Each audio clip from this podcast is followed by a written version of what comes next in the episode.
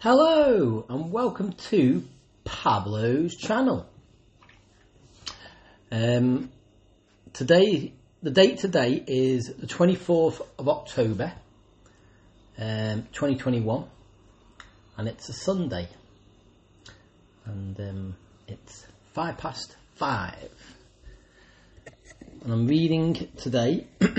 well, yesterday I did start reading this book. Um, well, let me just. I've decided basically to finish off reading the Dromedan series. For some reason, I read every chapter except for the last one, which was called The Chapel of Ease. Um, and last night, as I say, I started reading it. It's a long um, story. Got halfway through and then I lost it all. I've Done that a few times, but it's a bit it feels a bit like the mandala experience. You know how they make the patterns and then they cut on purpose just wipe it away. The sand mandalas, or you know. So you got to see it like that, haven't you? Yeah. You put all the effort in, only to let it go. You know. anyway, so so yeah, so I'm going to read the Chapel of Ease, which is the final chapter of the Dromedan series, the best weird stories of Gerald Heard. So let's go all the way back. I'm, I'm, I'm reading this from the uh, dining room in the, which is by the window, looking at the river river estuary, the um, to the Mersey it was, I just got, I just had a little walk. I've had a little, nice little walks for a few days. Um, and been doing a bit of exploring. The, when I say exploring, New Brighton, just kind of going through different little roads and uh, checking them out. Um, but down that Warren Drive area and uh, Montpelier Crescent, lovely, uh, lovely buildings there, really. Um, yeah. So last night I had a nice chat with Dad as well. Uh, really explored uh, his the different apart, um, houses he's been to because he's just recently been to London. He took pictures of them all. You know, Drayton Gardens, Apatra. Uh, well, Drayton Gardens where Daniel was conceived, and I was conceived in uh, Apatra Road. It was just interesting hearing him uh, saying, you know, how it developed, how he got to live in these different places, and yeah, so I really enjoyed that chat yesterday. Uh, so yeah. Anyway, let's continue with this. it's a long chapter. We're going to dive straight into it. I'm going to play uh, Hans Zimmer as the background music because it's only just released a new album and it got a nice, you know, mysterious uh, sound to it. It's based on the film The Dune, so even better. I, I associate uh, Gerald Heard with the desert and the depth and all that. So perfect thing to choose really. Just came at a nick of time. So we're gonna just play that.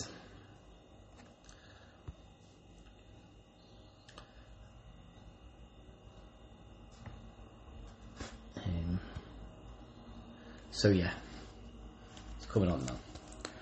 So here we go. The Chapel of Ease, take two.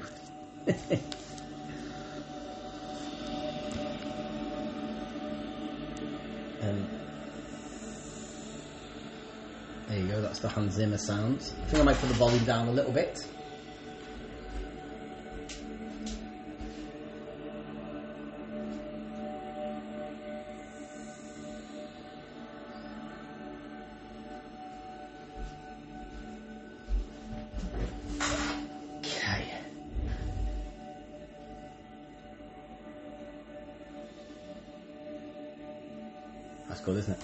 Okay, the Chapel of Ease.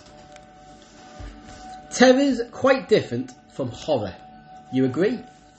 Well, I wouldn't have, I don't think, for I don't think I'd ever given any thought to such grisly distinctions. No, I'm pretty sure I wouldn't unless I found out at the same time this further thing about them. Horror is much less awful than terror. You doubt that?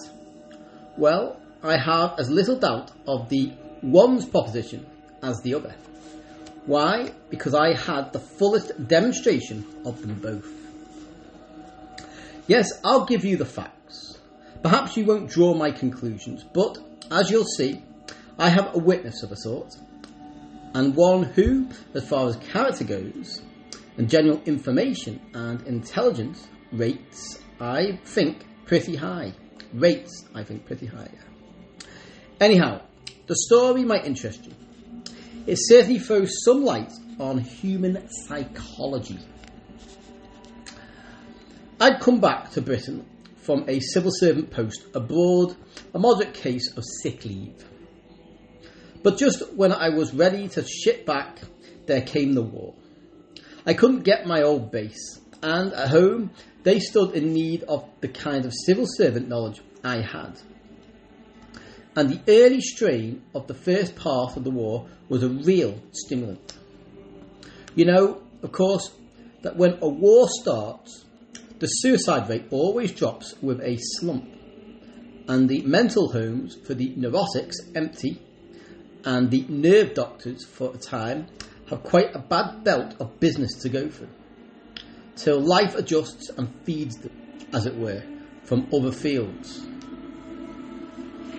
Well, to one who had spent a great deal of his administrative life rather on the rim of things and felt he was rather banished, this coming back to a crusading atmosphere was really quite a wonderful experience.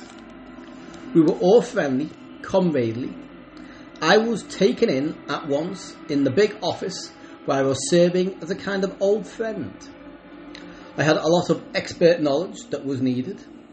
No one was jealous, and I was given quite a high up post. I found my team uh, found my team grand people to work with. Yes, I have to own it. I was glad of the war. Yes, even when the bad raids began in the autumn of 40, all that only made us more of a team. And when we were evacuated and had to open office far away in a western town, in what was called by the odd name a watering place, what they called it, New Brighton, a watering place. So, yeah, could have come here. We made our exodus and our provisional settling in with the kind of good humour and comradeship that people find in getting over difficulties with proved friends. Even when the raids began to sweep around and lash at us with their stinging tails, it only made stronger our sense of being together in something as worthwhile as getting people off a sinking ship. Yes, it was a fine atmosphere, but one that, because it was so high pitched, tended to use itself up.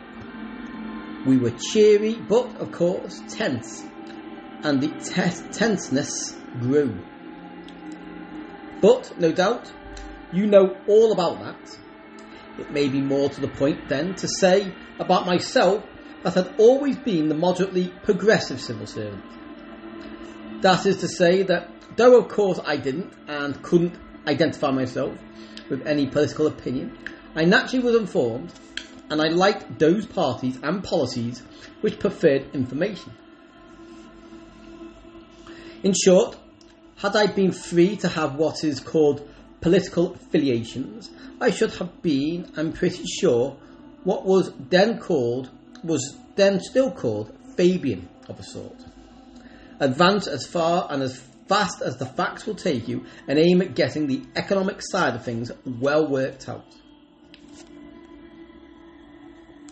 Plan the lives of people for them as far as physical supplies go, and leave them free if they wish and as they wish to manage their psychological pleasures or problems.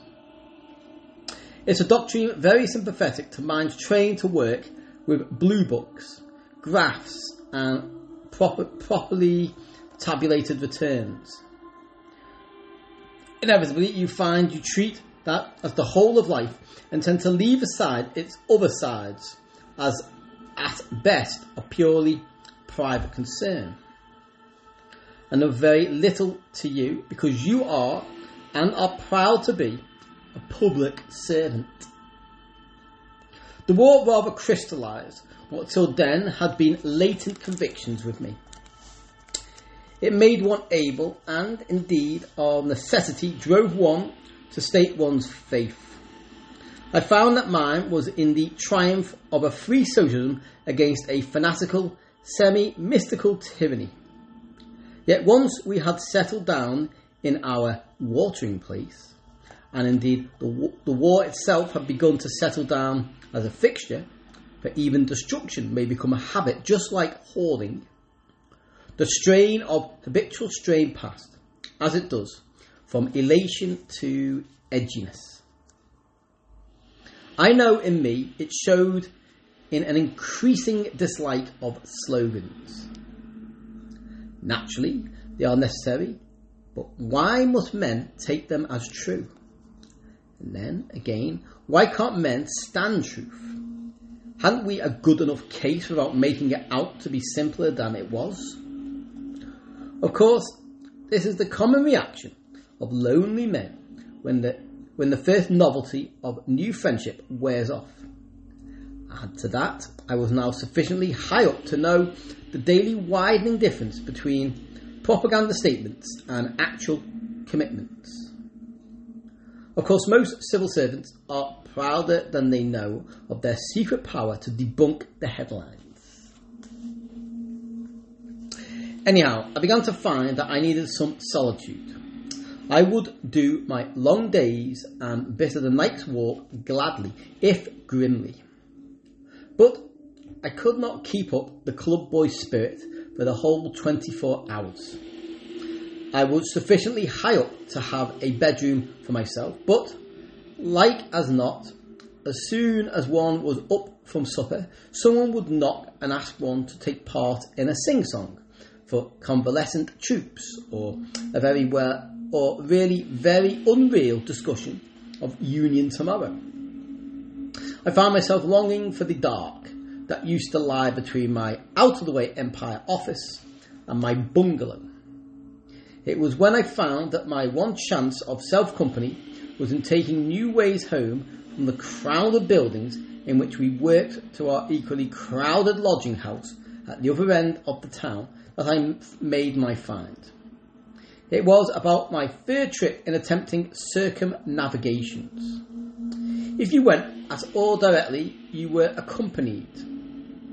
The farther between the two doors of the office and the lodging, the better. I had found that I could strike up from the further end of the seafront on which our hotel, as it used to be, stood, then going straight inland and following a small road up to Combe, one could reach the head of it, cross the little pass on the low coastal range, and drop down the next combe. And so, combe is spelled C O M B E, by the way. And so, with a fine stretch of some four miles, get home when, thank heaven, most people had already finished their supper. I had struck off the lane that led up the floor of the cove and taken an even smaller path, hardly more than a bridle track that led up onto the shoulder of the down. I was, in fact, just breasting the slope and had found that there was another bridle path following the ridge of the down coming up from the sea when I saw at the junction of these two paths a low building. The country was quite lonely up there. Everyone who came evidently wanted the sea, not the countryside. The last light was in the sky, for it was summer. The building first roused my curiosity mildly, for I wondered who could have placed it there. A glance showed it was neither a residence nor a barn. A second showed an eye even as amateurishly archaeological as mine that it was a small church. But though it might be called a chapel, it certainly was not, as we say, nonconformist.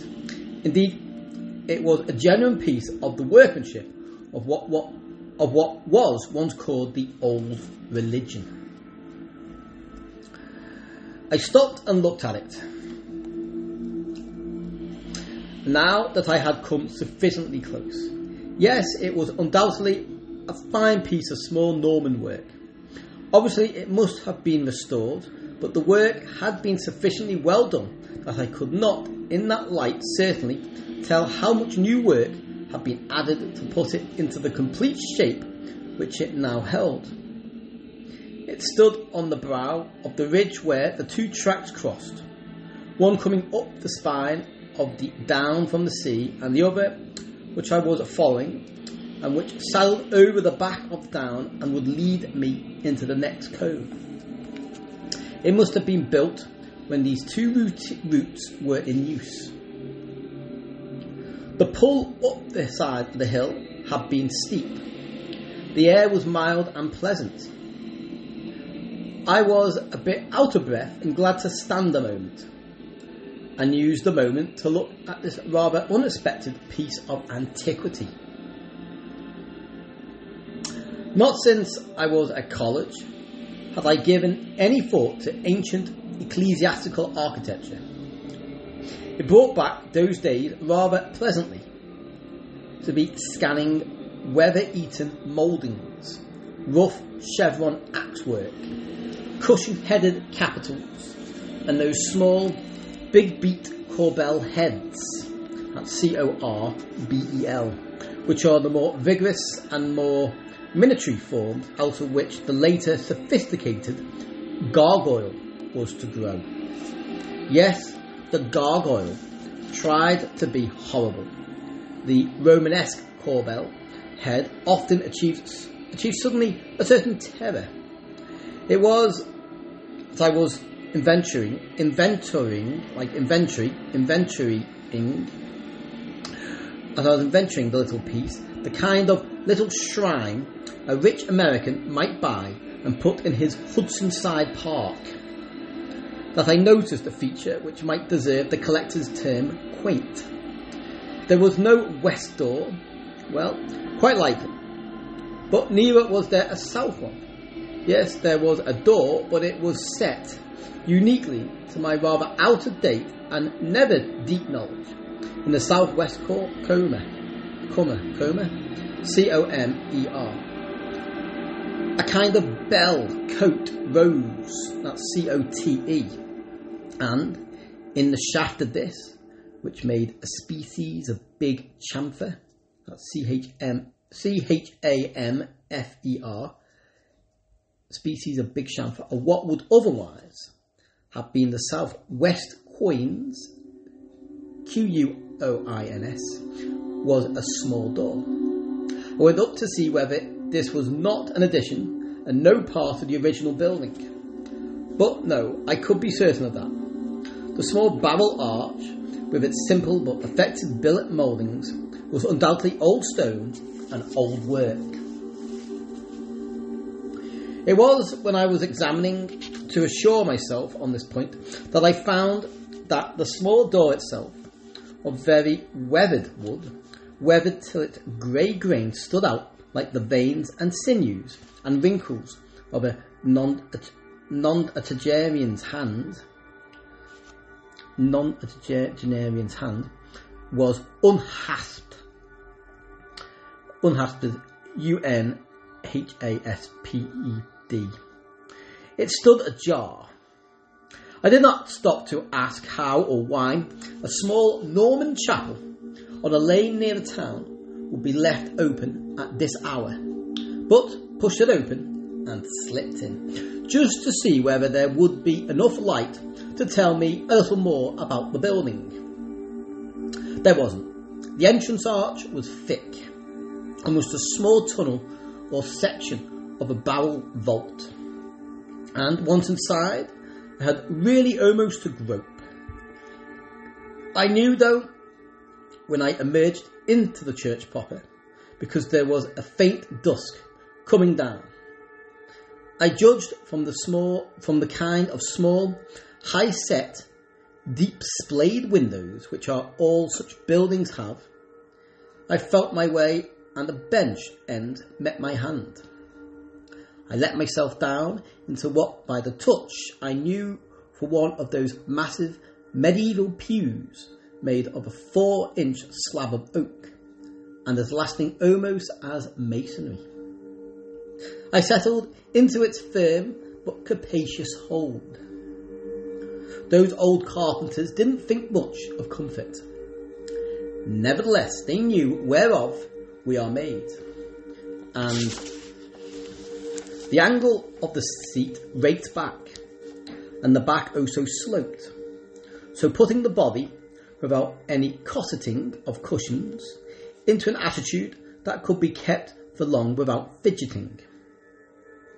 One was crouched up, much in that attitude of worship in which you'll see the faithful, from emperors to shepherds, crouched in any early carving or Byzantine mosaic. There must be something in the theory that if you take a position, it will gradually shape your mood. I know I found this dark seat into which I had dropped curiously, compellingly attentive. I don't think I thought anything. I was just content to sit curled up, and again, I think this must be generally true, for most of us know that it occurs dozing in bed. Because I was physically curled up, I was able to let all the psychical knots and tangles of the day uncurl. I felt a steady, cool relief and a most refreshing indifference coming over me. I didn't think of getting on. All I did resolve was not to disturb such a state for a while yet and I did recognise that this was the kind of cooling off and uncurling of which I had been standing in such keen need. My outward attention, too, when it did awake, awoke as it does after sleep. The first thing that struck it was a tiny piece of casual curiosity. I thought I could hear a sound. I wasn't anxious to make out what it could be, only quite idly to judge, if I could, where it might be. The evening outside, I remembered, had been dead still as the last green light spread calmly over the sunken sun toward the north. And inside here, the stillness was increased, if anything. And yet there was a sub sound. Yes, that was it not a sounding in the place, but a sub sound. Something more like a feeling than a matter of hearing. Some deep down and very faint vibration. Deep down, deep under. It was soothing in itself. And the question of its exact locality kept my curiosity from becoming restless and visual and stirring me up either to see if the place couldn't be seen, now that my eyes were more used to the gloom, or, if not, whether I couldn't decide, I must come some other time and now had better get home. And my attention was rewarded, at least to my own drowsy satisfaction, for I came quite clearly to the conclusion. Don't, don't ask me to tell you clearly my reasons that the sound came, as it were, in a line, that it was a kind of flow that ran. If ran is not too swift a word, just in front of me. I was on some kind of margin, I and my end of the seat and the bell cote entrance. And the other side was the rest of the, the chapel. And just as I had settled that on one side of my mind, like a restless child with an elder person, wanted to hurry me on. I was able to delay again. For now that I had made out the whereabouts of this, the first faint sub murmur, I heard something else. And again there was the same kind of pleasant, pointless mystery about it. Whence was it coming? Well, I went through the same process. I decided to place it before trying to think what it could be. After a few moments of waiting and attention, I felt pretty clear on that point. It came from the other side of my first sound.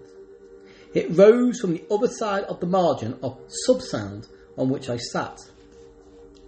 I could tell it, distinguish it, because it was, though if anything even more faint, of quite a different quality. The first sound was, how shall I put it, steady. No, that's not quite the sense I want to convey. The only word I can find is different. But I know that's clumsy. Perhaps I'd better say the first, the nearer sound, was going its own way. It was not paying attention. It was restful because it had about its flow something immemorial, something that followed its course regardless of all ordinary life. It wasn't struggling with anything. Its force was inevitable. I say all this mainly to make clear the impression made by the other subsound, for it was absolutely the reverse. It was at the very limit of one's sensing, but one felt that if one were close up to it, it would be much stronger, yes, and much more urgent. Yes, I think even then I would have gone as far as that, that it was much more charged, much more locked, packed, set, and condensed. I don't want to make out that at this time I thought more of it or guessed more of it than I did. Had I, it's pretty clear I wouldn't have gone there again. But I did get a sense that though it was at a great distance, at least as far as limits of apprehension went, it was very tense, or perhaps I should say of very high tension. The sound at my feet was of high amperage, the one, the other side of that of very high voltage.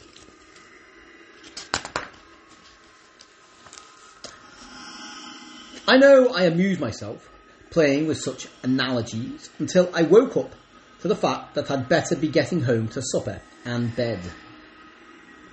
I felt my way back along through the narrow postern.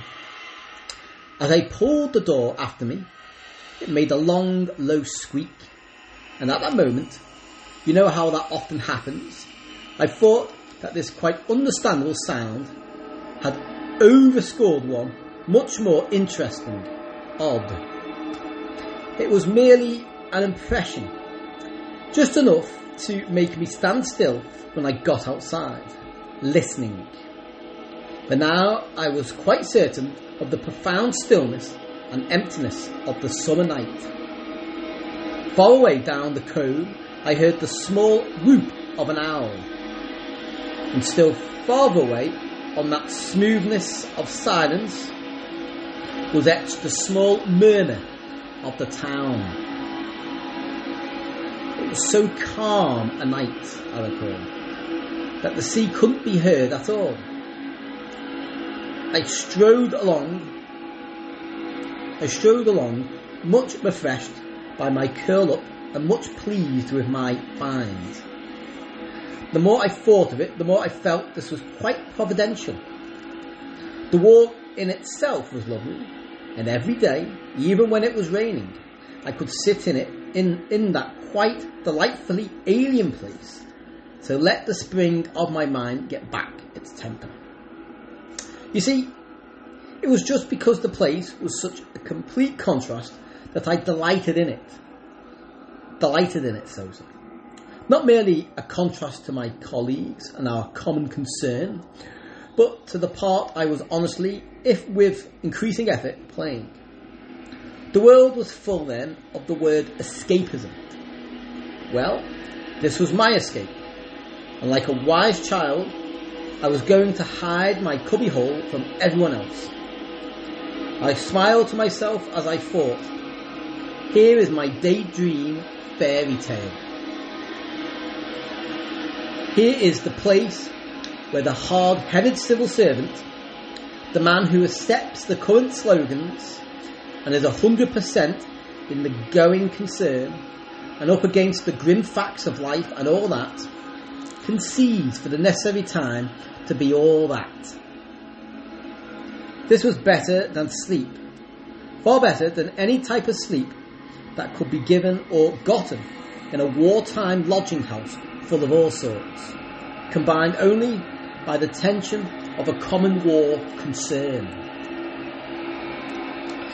I swung down the other side of the hill and saw as I looked back that my city of refuge had already sunk out of sight.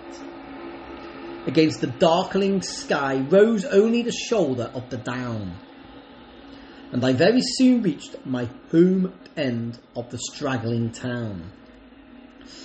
I hadn't realised that it sent out a sort of rootlet of houses so far up this cone. A couple of rather grim reminders of what the 19th century thought home to be met me before I had got had gone more than half a mile.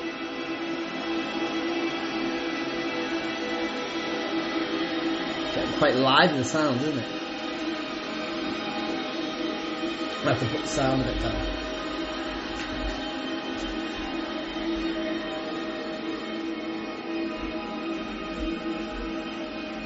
Ooh. The next day, while at work, I noticed time and again that the place floated into the background of my mind, and actually, when at lunch, one of the men began to talk about the countryside. I was tempted to ask, did they know anything about old churches, possibly nearby? I suppressed the wish, remembering my promise to myself not to let a hint slip, and that naturally kept the spot in my mind most of the rest of the day. I managed to stay on a bit later than those in my room, then slipped out and got safely off in the direction of my track. Now there was only one misgiving in my mind. What if the place should be locked? I strode along and was able to gauge my queer interest in my find in the fear I had that, that it might no longer prove open. Then I mended my pace when I set myself to the hill and saw my city of refuge loom above it. I was a bit out of breath when I came up to it, but I think I drew my breath all the quicker when I saw the hasp was loose, as before. I was free to enter.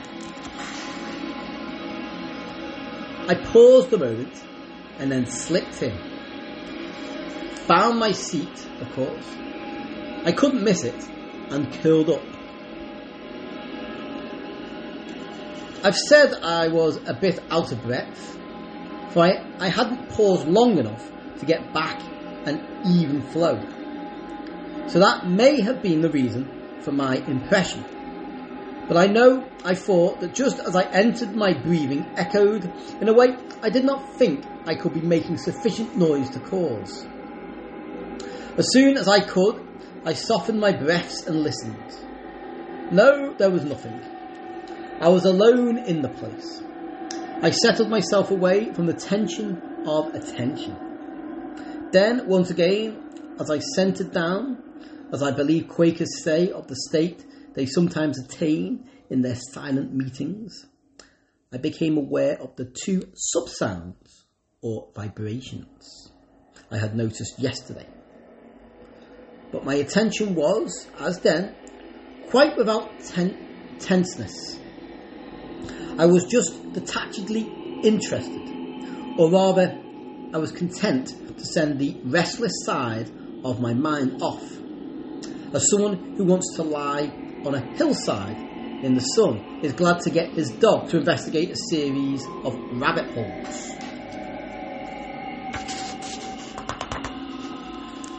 Perhaps I've said enough to show why that became my routine for a number of days.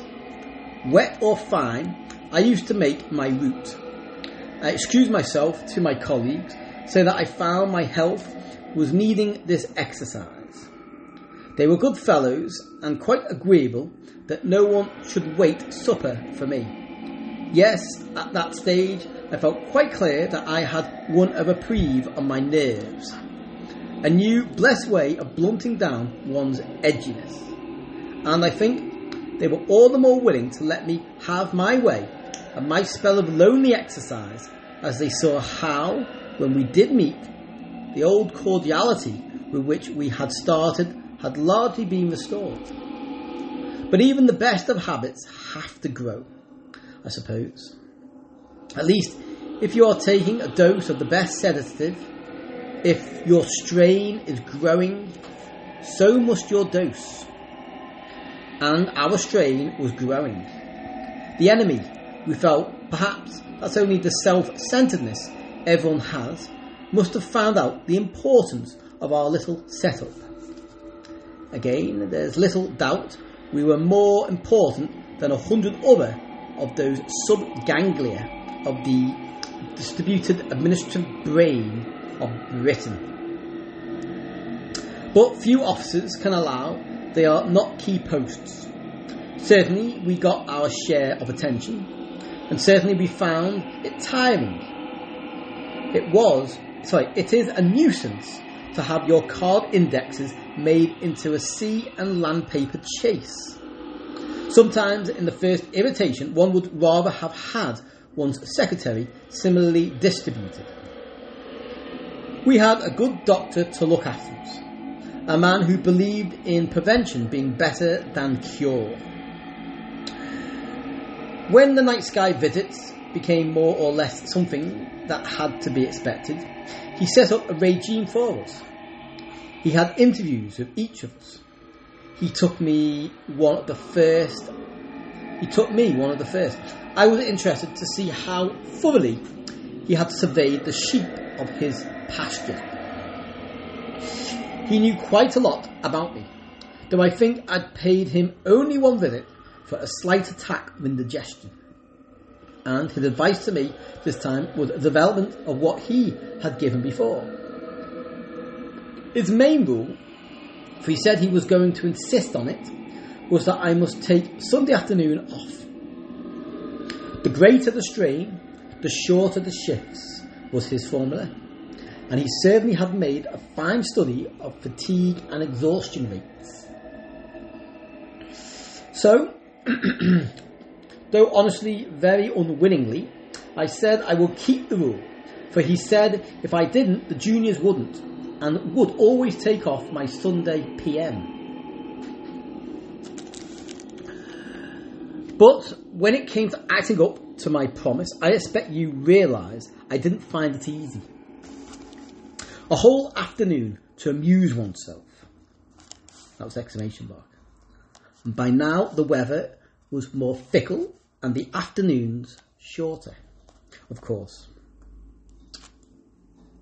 Why didn't I spend the time in the sanctuary I had found? Well, because my free day was Sunday. Don't you see? The place was an escape, a reaction spot for me. I wanted it not for itself, but as a contrast. Not for anything it might be or have been in its own right, but just because it wasn't office, war, comradeship. Just as when we've been working under too hard a light and we shut our eyes or go out and stand in the dark, that doesn't mean we want to be blind. And, mind you, blind is what I assumed all that the chapel stood for, had been and must be.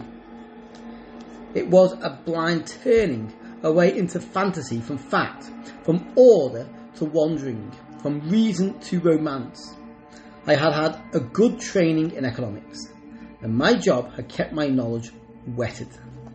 I knew the economic confusion of the Middle Ages and felt sure that in spite of little setbacks such as the two world wars, we were going to put man's economy in order. Of course, then he wouldn't be right. Do you know it had never occurred to me that if you could tidy up the outer world, if you were efficient economically, you wouldn't be as advanced psychologically?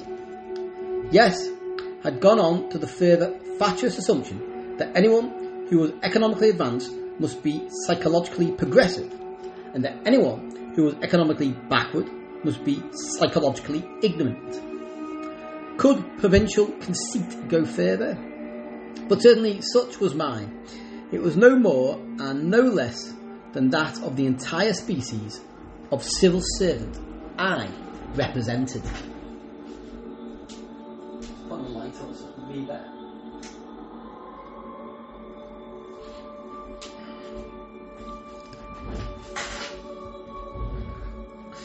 So, I wouldn't go to my cubbyhole on Sundays because on Sundays I was sure it wouldn't be my hole but someone else's nest.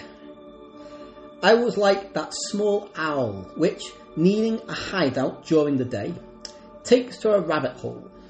As the rabbit is out most of the day and only wants to burrow only at night when the owl is out on business. But one day, as autumn had fully come, I was driven a step further. I'd taken a fine walk and the weather had been perfect. I had struck inland and followed the rising country through high pasture and gorse common. When I'd gone so far that, if I were to get back in time for even a late dinner, I knew I must not go further, farther, sorry. I found a perfect spot. It faced south. The soil was sandy, warm, and dry. A real zariba, zariba of gorse.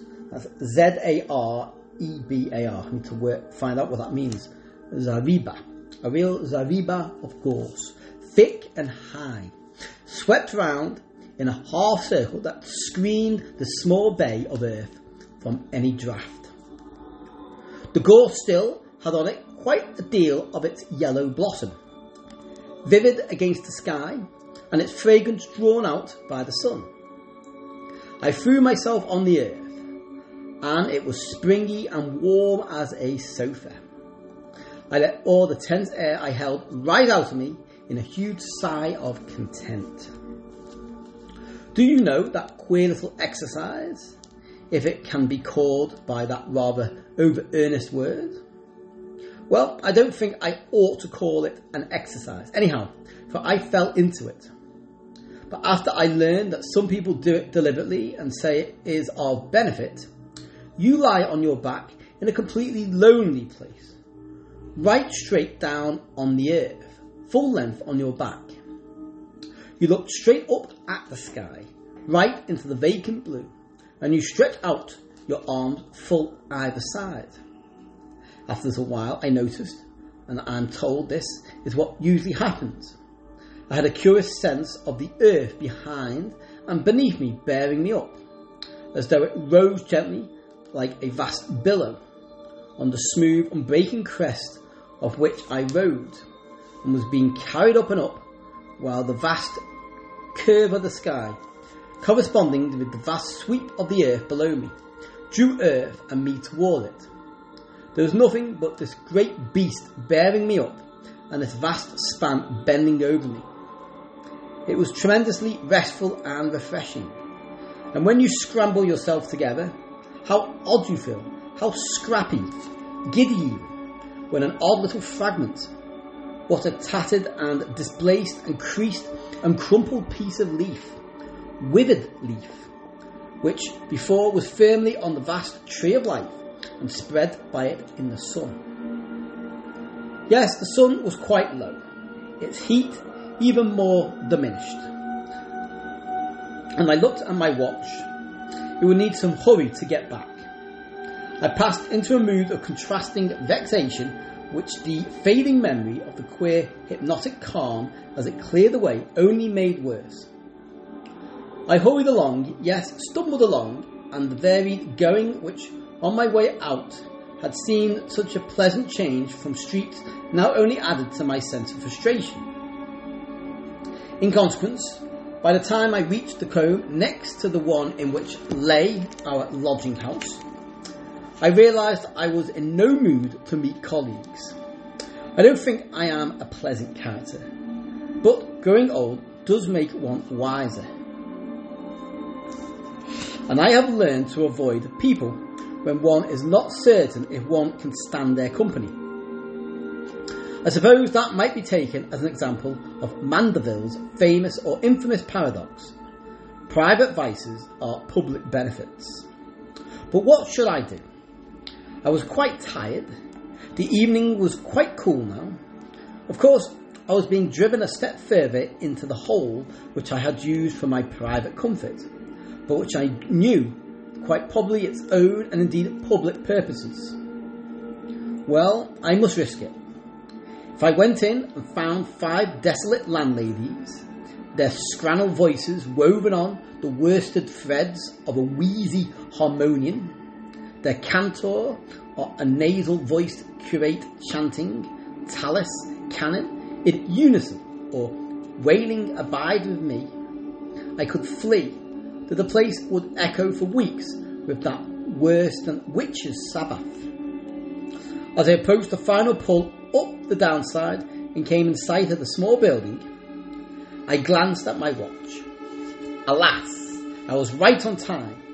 That right rather pathetically called by Anglicanism. Anglicanism.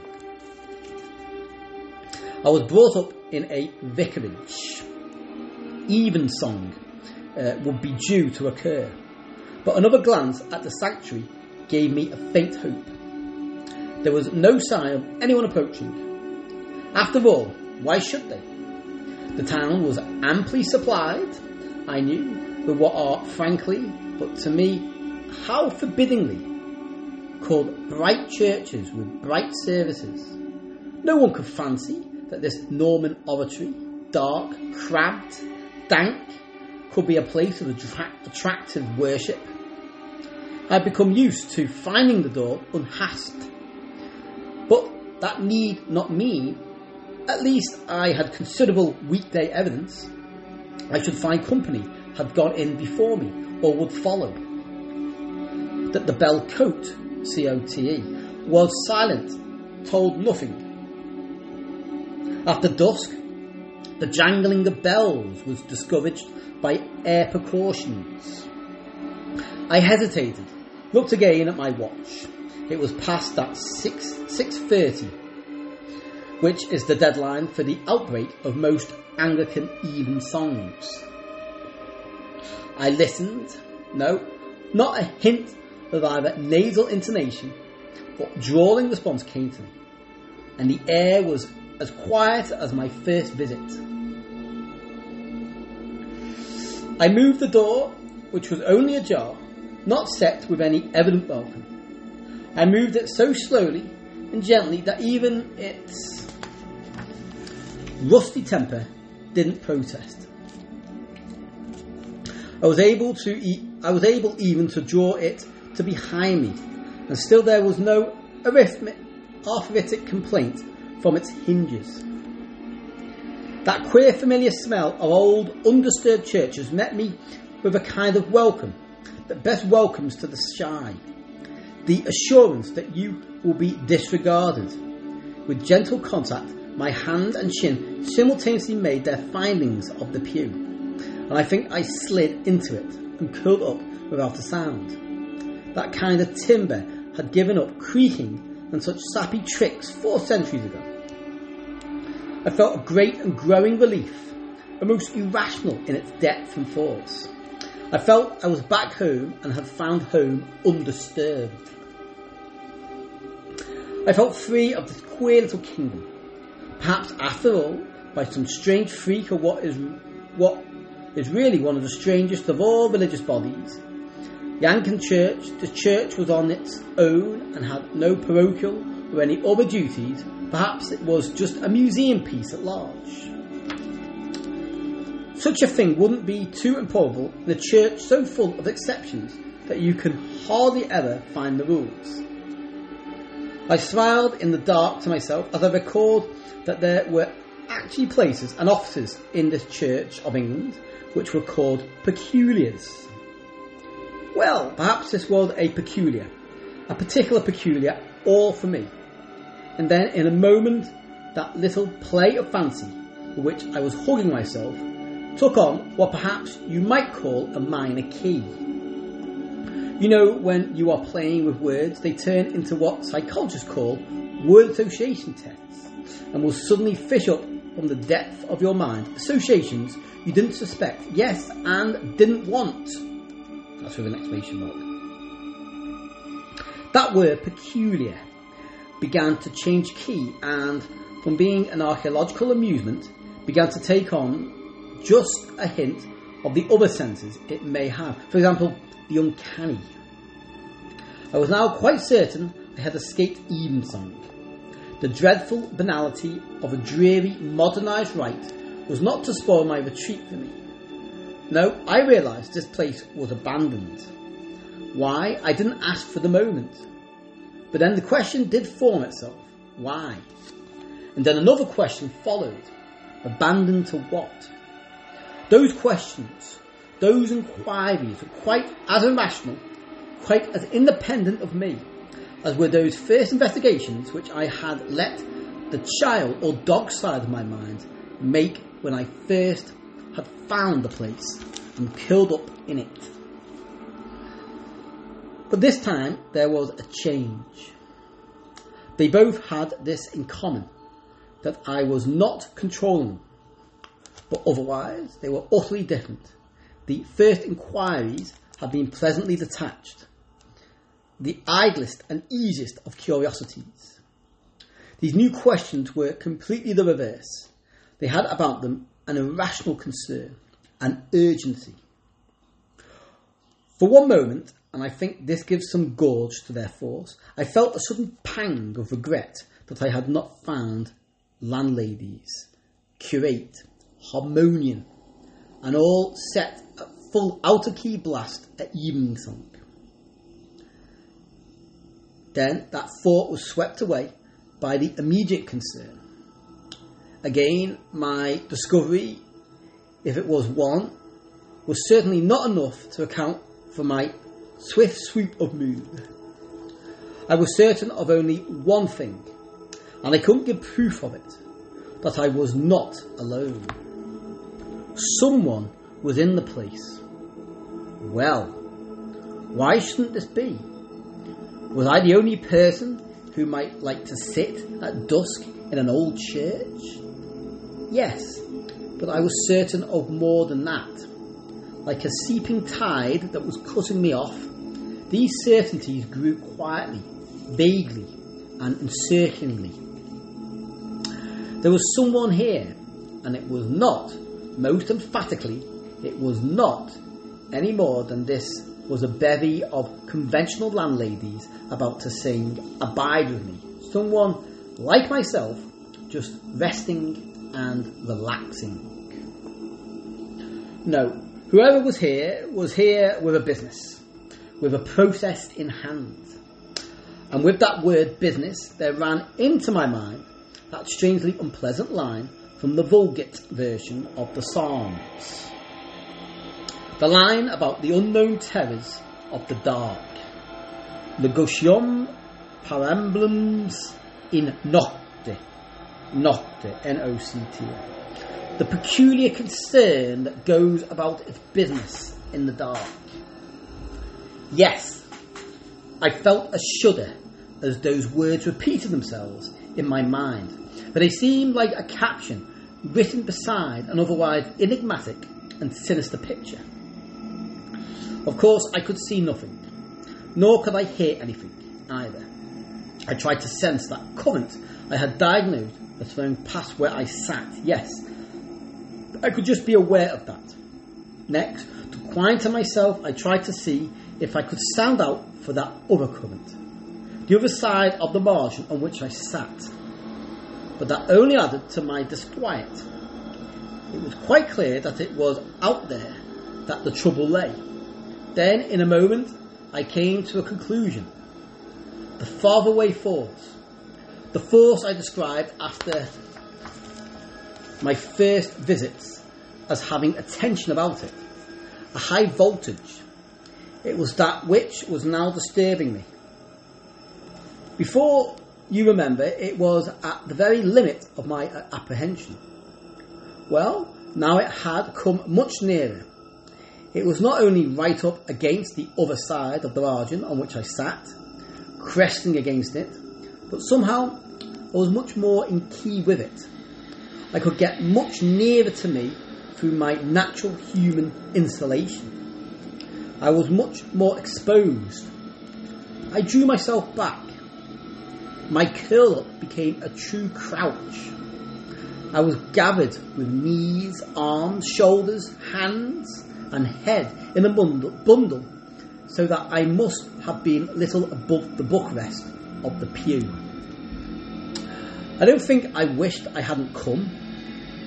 Now, I was somehow fixed in the moment, and my attention, willy nilly, was with what was ahead of me, both in space and time.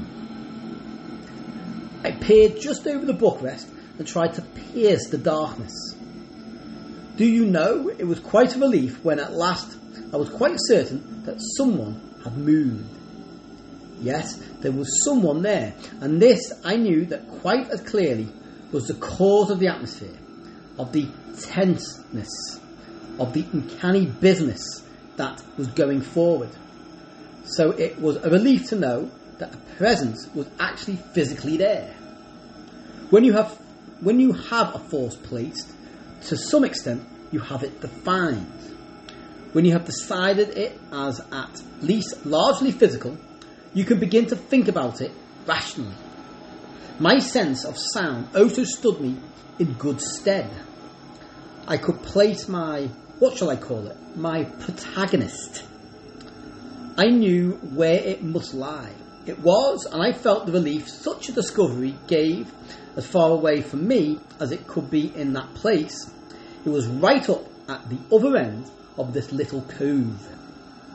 That, of course, wasn't much, but it was something, and it was immensely reinforced by another discovery, another kind of sounding, something that, though it sounds irrational, was certainly as clearly apprehended as the bearings of the strange, powerful, uncanny object. And that was that its force, what it was sending out with such really awful stress, was not only not aimed at me, but, how shall I put it, not in my direction. Just to know that was such a relief that it permitted my interest, which had frozen as a hare freezes when the hound is right on it, to stir a little. What could be going on? I could be sure of one thing only that a drive of force was being sent out with a dreadful vigour, with agonising effort against some frightful opposition. Then when I began to feel that something must burst if the silent tension were sustained a moment longer, it stopped. But the secession, cessation, cessation, you know, uh, like stopping smoking, isn't it? C E S S A T I O N, cessation. But the cessation of that drive only twitched my dismay onto another circuit True, the pressure had been cut off, but the stoppage was caused by a physical break. A new kind of shock of surprise hit me. For what broke the surcharged silence, though not loud, was all the more alarming. It was a groan of such agony that I hope I wouldn't hear it again, at least till I can stand it. Oh yes, I've heard and watched a good many people in extremis. And one thing I'm certain of, this was an agony deeper than that which can be wrung from the spirit of man by any physical distress. It was all the more ghastly then when, after that groan, in which the very oak of the bench I sat on seemed to join, as though anything which had ever had life had to respond to such intense capacity to feel. After a short silence, there came a sob. Again, there was nothing of relief in that very human sound. Indeed, I might say there was nothing that was human.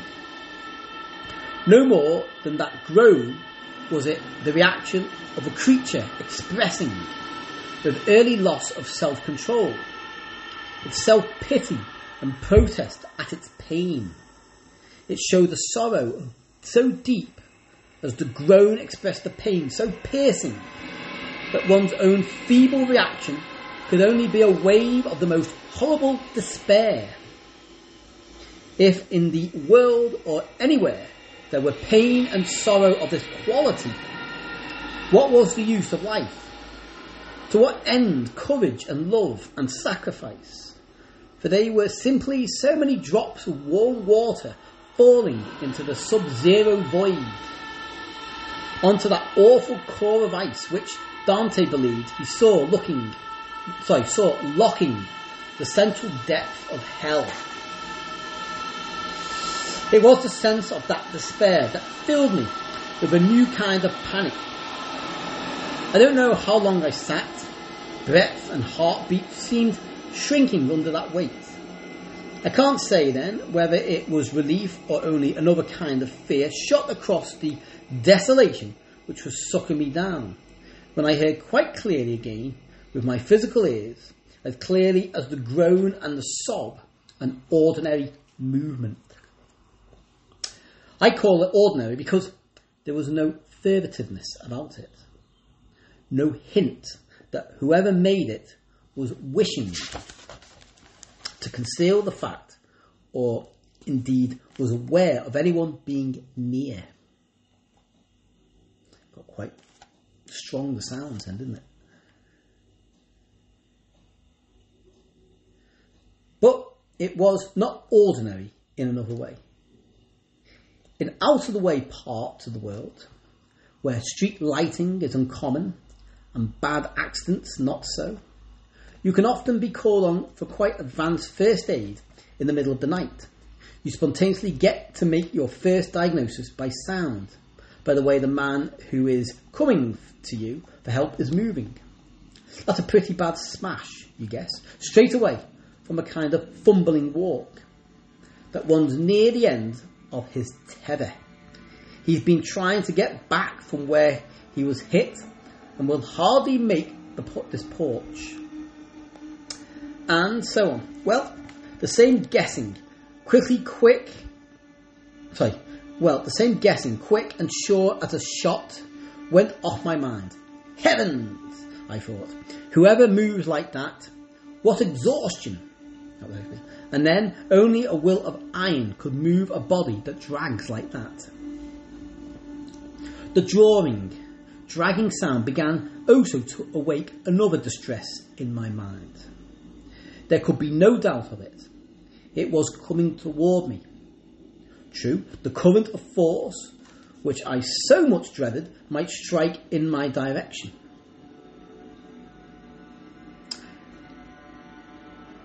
That was temporarily cut off. But now I was to face another ordeal. I was to be brought up against whatever it was that could send out such a piercing thrust. Yes, and in that effort experienced such an anguish and such almost overwhelming opposition. Well, I couldn't get away. I felt I mustn't betray that I was here, and there was a cowering little reassurance in the thought that the creature of such force and such labour pain was totally unaware of me. And just as I'd concluded, there was nothing for it but to wait. The oncomer paused too. Indeed, the sound of movement had not approached very near to me, or rather, because the place was so small, I suppose I ought to say, it hadn't moved very far from the spot. The extreme other end of the little nave where I had first sensed it. I was hunched and gaping with my effort to hear. At last I was quite sure I had come to pause. I dare not say to rest about halfway down the nave, I could make sure of something further. It was now situated somewhere at the base of the north wall, and so in a kind of diagonal from my corner position on the southwest angle.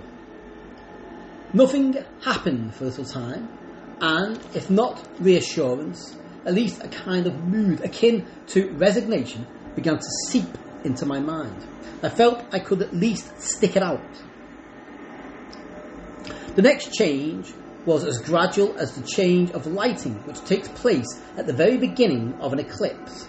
That queer hint of lividness which comes into the strong brightness of the sun and seems to come not so much from the sun's losing light as from the world's seeming to be able to soak up and exhaust the light that's falling on it.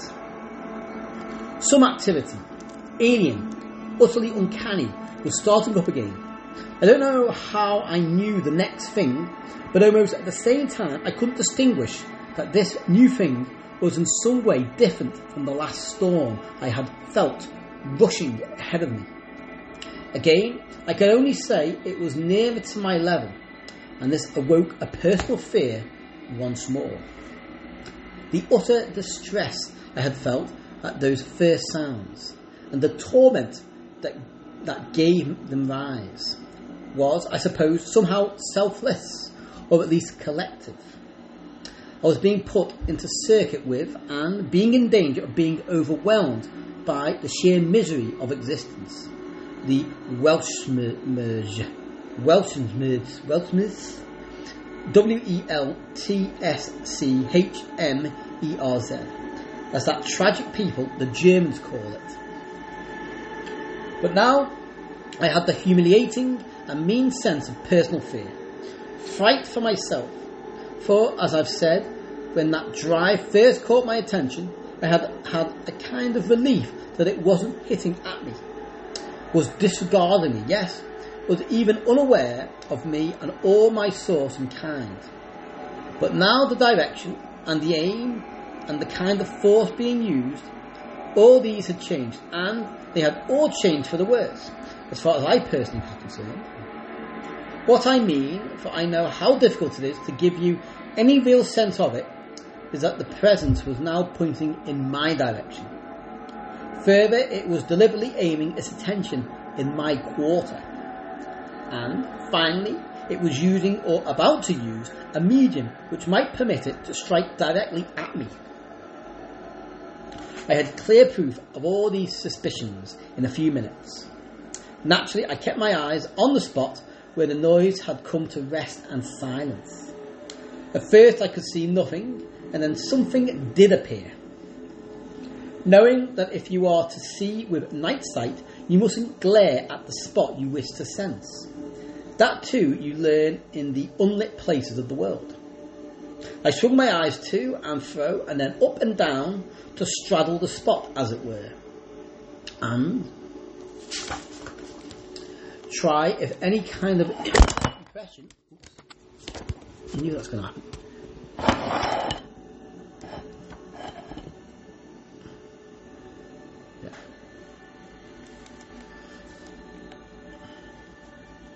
Okay, but, uh, try if any kind of impression of shape would be yielded to me.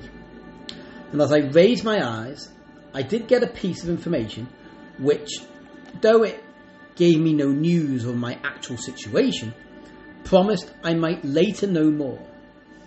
I ought to have remembered there was a moon that night, and its light was beginning very faintly to percolate indirectly. It would, I judged, have some of its rays cast on the deep splays of the high, small windows. And so, into this gloom below, a kind of tertiary twilight would distill. Certainly, the light, if light it could be called, a not diluted gloom increased, and finally, I had no doubt.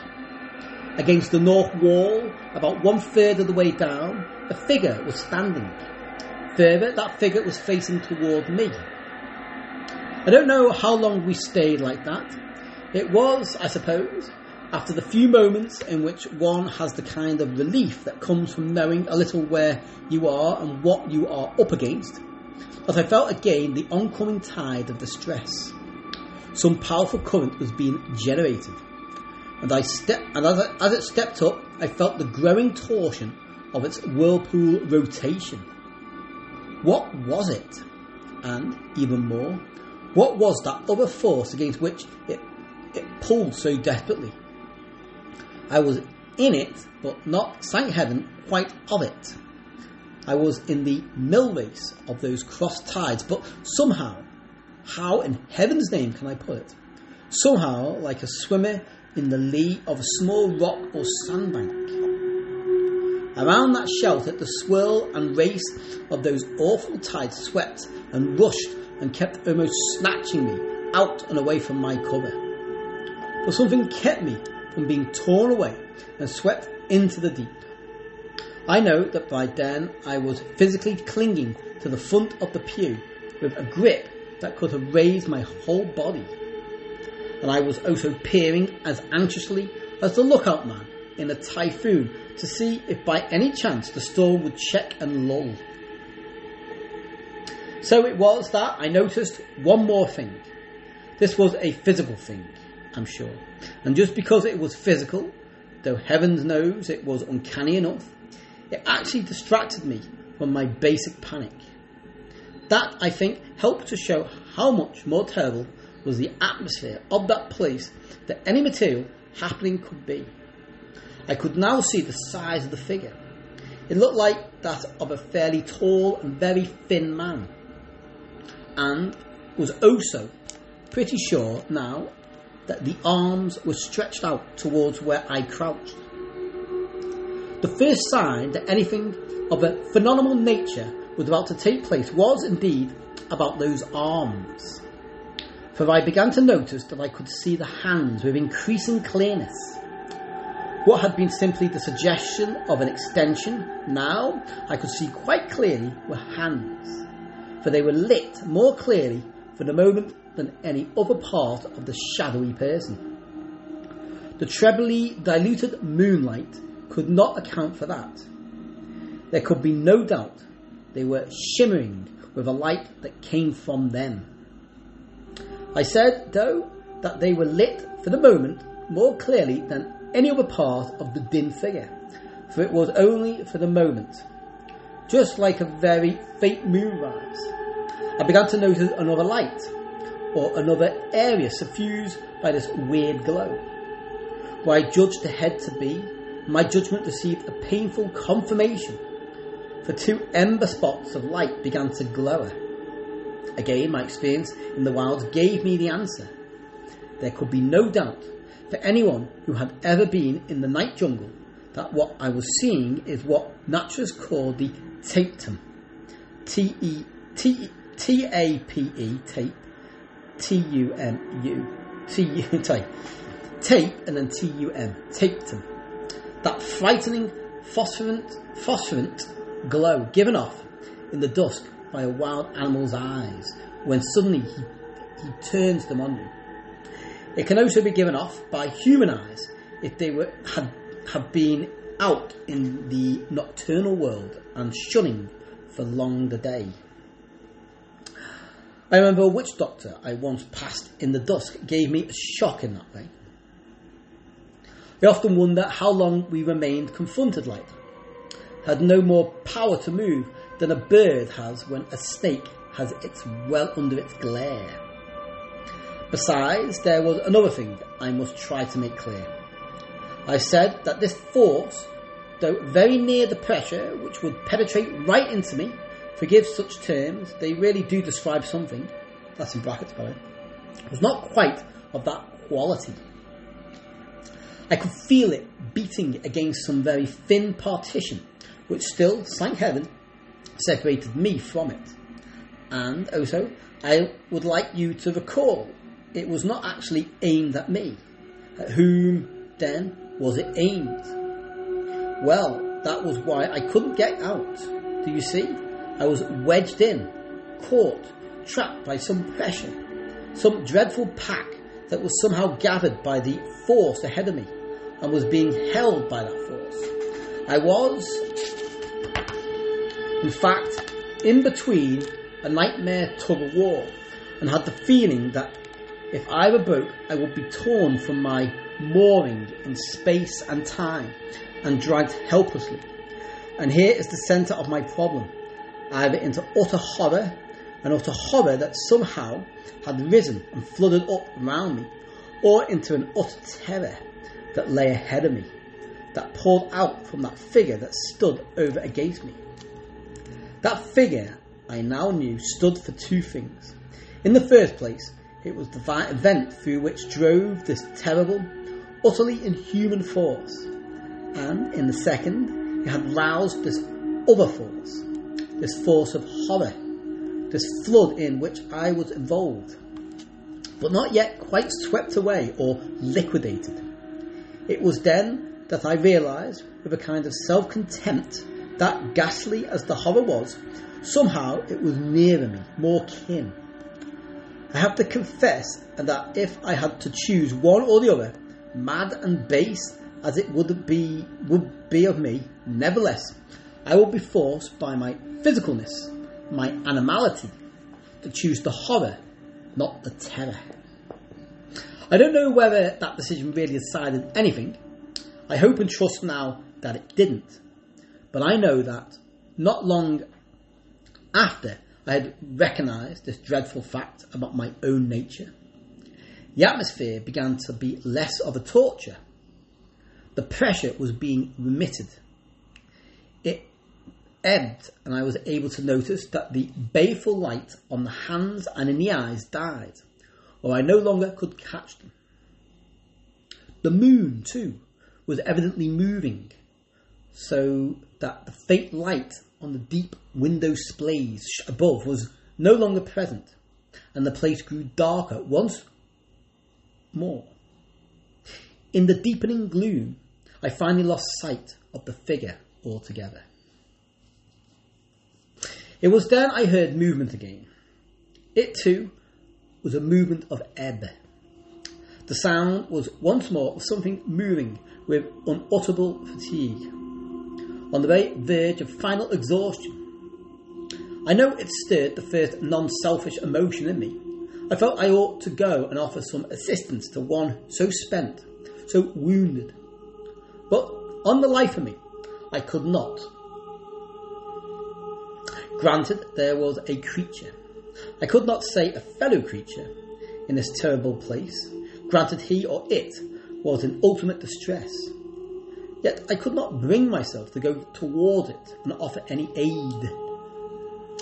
I had no strength in me, anyhow, and the thought of coming nearer to that struggle roused my panic again. Uh, yeah, roused my panic again to full pitch.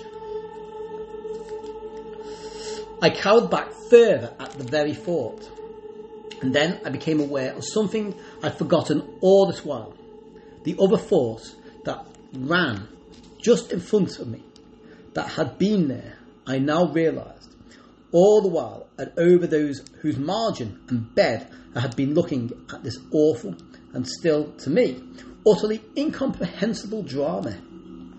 No, I said to myself, of course, I couldn't go, even if I wished. There's that frontier. And with that thought, or as I believe, discovery, a kind of relief came. I knew I was free. I waited till that unutterably sad trailing, dragging sound died away, ending with a click. Then, after a few moments, when no more sound came, I rose slowly and silently, as one moves in a dangerous place, and stole out. When I was under the faint stars, I looked at my watch. It was past midnight. I was home in some 20 minutes. It was all downhill, and you may be sure I didn't loiter. They had left some warm drink for me in a thermos and a little food.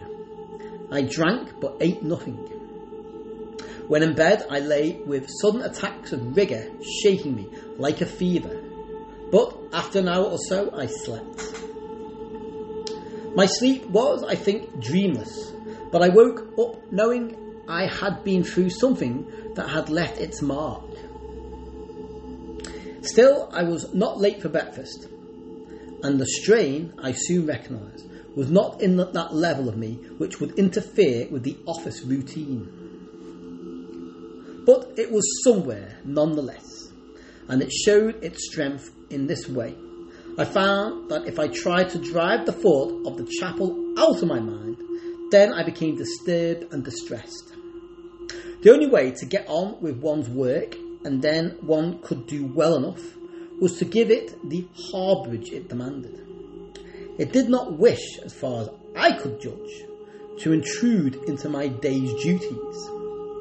It, but it demanded that it should be granted the station it had taken up a kind of sentinel on the path between my office life in the world of the great cause, the war, and mankind's future. And this other world into which I had stepped just hoping to rest a while from things which were too real. This other world, which now, which had now shown me that it had its own forces and struggles of such unsuspected intensity that, besides them, our squabbles might prove to be the shadows. Well, I had no choice. My work, after all, came first. I must do it under those conditions, which my mind, for I still thought that was the limit of my involvement, chose rationally or irrationally to impose. So one side of my mind didn't think too much about the chapel, but did keep its image hanging there, and the other side, the business side, had to allow that and go on with its work. But as the week wore on, I realised that this was simply an armistice and a very unstable one. I realised that I would have to meet some kind of decision when the week ended. Indeed, by Thursday, that was so clear that I tried to get out of it by going to the doctor. And, of course, as I ought to have foreseen, he threw me right back into the midstream that was carrying me along into the dark. Or, if that's too dramatic, into the utterly unknown. I told him frankly that I felt the long afternoon on Sunday was too much of a good thing, and wouldn't he let me, say, take off an occasional afternoon when I wanted. I even fibbed and said office pressure was greater now. And a little later it would be easier to take off such a long regular spell. He actually laughed at that. Classic excuse mechanism, and I expect a lie to boot. Don't bother. Of course, we all lie when our real interests, our subconscious drives, are involved. I'll take you on your own ground, and, mind you, think none the less well of you for it. Granted that you want to get away out of this setup, and who doesn't? Who's staying at bottom? You can't get away decently, or in fact, actually. I can't let you. No one who could can, unless you can have a nice, neat little nervous breakdown. Well, that looks nice enough, doesn't it? We all know about you. Quite well known civil servant, was home on sick leave. War comes, joins up, overworks. Of course, says his last remaining aunt, they should never have taken him straight, as you might say, from his sick bed and broken him like that. What fools these men are! And believe me, they are said to have doctors, if I may use such a name, to help him. Help them, sorry, help them. And you'll settle down at Eastbourne with her, and she'll spiderweb you with shawls and gruels and blankets and bath chairs, and she'll live to 90 on your ill health, and you'll be dead in half a dozen years, and she'll get all your savings and have to a permanent grievance against the government. I think this is how far I got, and then so yeah. Anyway, let's continue because I can. The only thing that gets me is my neck being so still for so long. Um, but yeah, I can do this. Ooh, just boil that bit there. Just a little bit of movement. Yes, she'll do very well out of it, but I don't see why you should be vampired in that way. And all for your own fault. And I'm not going to let you. Oh, God.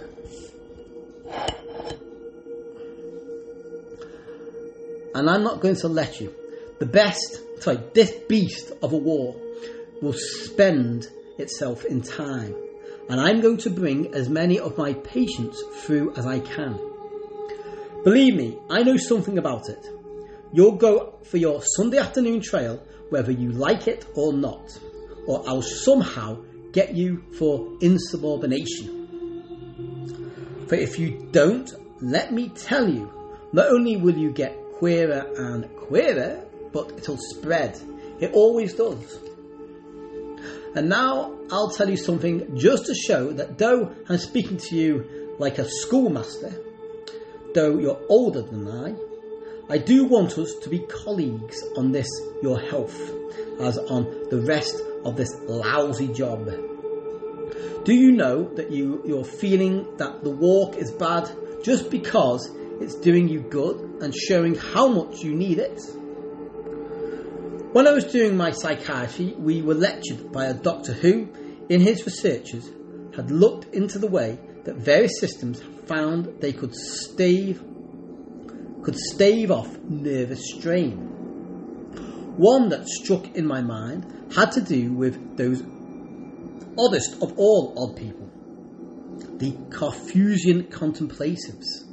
That's a C A R T H U S I A N. Well, I don't think any sane man outside the church that has to bless them would call them way would call their way of life normal or fairly safe. But they're no fools, he told us. Do you know that they all have to turn out of their fuggy little holes and leave their mumbling offices, I think they call them, once a week? Once a week, mark me, my dear patient, the abbot clears out the whole frowsy brood and they have to air themselves about in the same countryside. Indeed, he said one abbot remarked that he'd rather excuse them from all sorts of scoring points, such as fasts and not having enough sleep, and heaven knows what other record breakings, than let them off from their weekly trail. So I'm not going to let you off, not I. And he laughed me out of this his office. And in a couple of days it would be Sunday. Well, there was nothing to do. I just drifted, and in the back of my mind the chapel loomed clearer and clearer. Of course, all those days I didn't go to the Combe Walker home. I worked late and actually went back with a colleague the ordinary way through the town. Yes, I think I can say I gave myself every chance. I didn't run on my fate. It ran me down with the ease with which a greyhound runs down a winded hare. Sunday was was fine again. Perfect. I'm reading this on Sunday, isn't it? Haven't it. Sunday was fine again. I went the same walk. It was the line of least resistance. And certainly neither the doctor nor myself nor anyone else could have questioned the health and value of the first part. I found my place amid the gorse again. It was even quieter.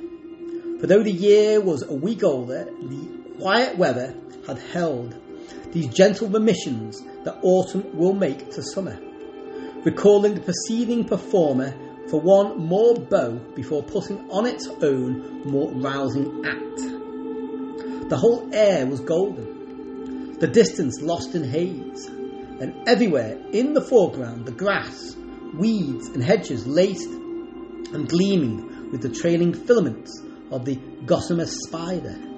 Fine lines of wavering light giving a delicate gilded beauty to every object. Faint lines of iridescence making the harshest outline vague and opulence. Opulence. Opulence? Yeah, opulence.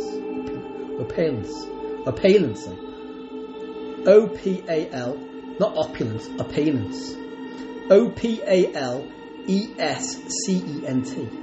Opulence. I stretched myself again, and though when I was spread on the earth and to the sky, the chapel did not actually leave the frontier of my mind. It did take on some kind of significance. There was mystery there, awful mystery, but somehow it was not mystery about meaning. That mood, not of hope, still less of curiosity, but I think I can say of interest, or perhaps I ought to say, if you will excuse the word, of faith, lasted me on the way back. Indeed, I think it was that which made me submit without a struggle to the realization that I should not be able to pass that small door on my way home. I should go in, come what might when I was again within. I was pretty tired when I came abreast of that last rise. I don't think I paused to recover breath even, But just as a blind animal stumbles at the end of the day into its stall, I turned into the narrow duct that led from this world, with what it considered its all engrossing tragedy and conflict, into that other, that other beside which our outer struggle was a nursery mishap. I placed myself. No, I had no fear, no reassurance that I would find a harmless little evensong twittering away its ineffectual platitudes in this spot. I realised the change in myself when I found passing through my mind a fleeting wish that it might have been so. No, I was here beyond amusement or boredom, out in another world, a world of desperate business. What I learned after a great expert, Bernard of Clairvaux, that Clairvaux is how you pronounce it, uh, C L A I R V A U X, called the business of businesses, but which was to me then simply negotium perambulans, uh, preambulums inote, the process that was working out itself in the darkness. I settled into what I now felt to be my place. I was even aware of my frontiers, as it were, the margin on which I was drawn up, and that other side where that conflict, all the more awful, became indefinable. Swayed, swayed, swayed, and lunged and swept in waves right to my feet and against my breastwork. I was all the more surprised then that on settling down, my breathing being eased, I found not peace but a kind of vacancy. It was a hush, and then I understood it was a hush of waiting. We were crouched expecting something to arrive, something which maybe was, could be, could it be, late, hindered, postponed from being here at its appointed zero hour. This kind of thought if it can be called anything so definite, was only forming in my mind. I had, in fact, just turned round in my mind, as you might say, to ask myself what I meant by such a fancy and what in particular did I mean by saying we were waiting. Who could be waiting but myself? And then speculation was swept out of my consciousness like a heap of dried leaves by a blast of wind for the arrival had taken place. The presence was here. The conflict was to be joined at once. I tried to use my surface senses to the best of my powers. I knew that my power was to endure, perhaps my sanity, would depend on keeping up that defence of objectivity, of object and subject, of here and there and now and then, so I looked about me and was able to scrape together a few such supports. I noticed that there was again the faint moonlight, and it was not weaker than the last week. I was even able to say to my mind, Of course, of course, because after seven days, what was only a moon of the first quarter declining is now uh, one getting on to the full ascending. The much greater volume of light was already striking on deep splays of the windows above and casting down a twilight which allowed objects in their main masses and colour contrast to be made out. I could see that there was some kind of simple altar right at the other end. I thought I could make out that about one third of the way down the north wall was some sort of small pulpit or maybe a reading desk. My mind also was able to move a little. By that I mean I was able to think. Then that must have been the spot and place where I saw the figure at my last visit. It moved from the altar and stood at that lectern.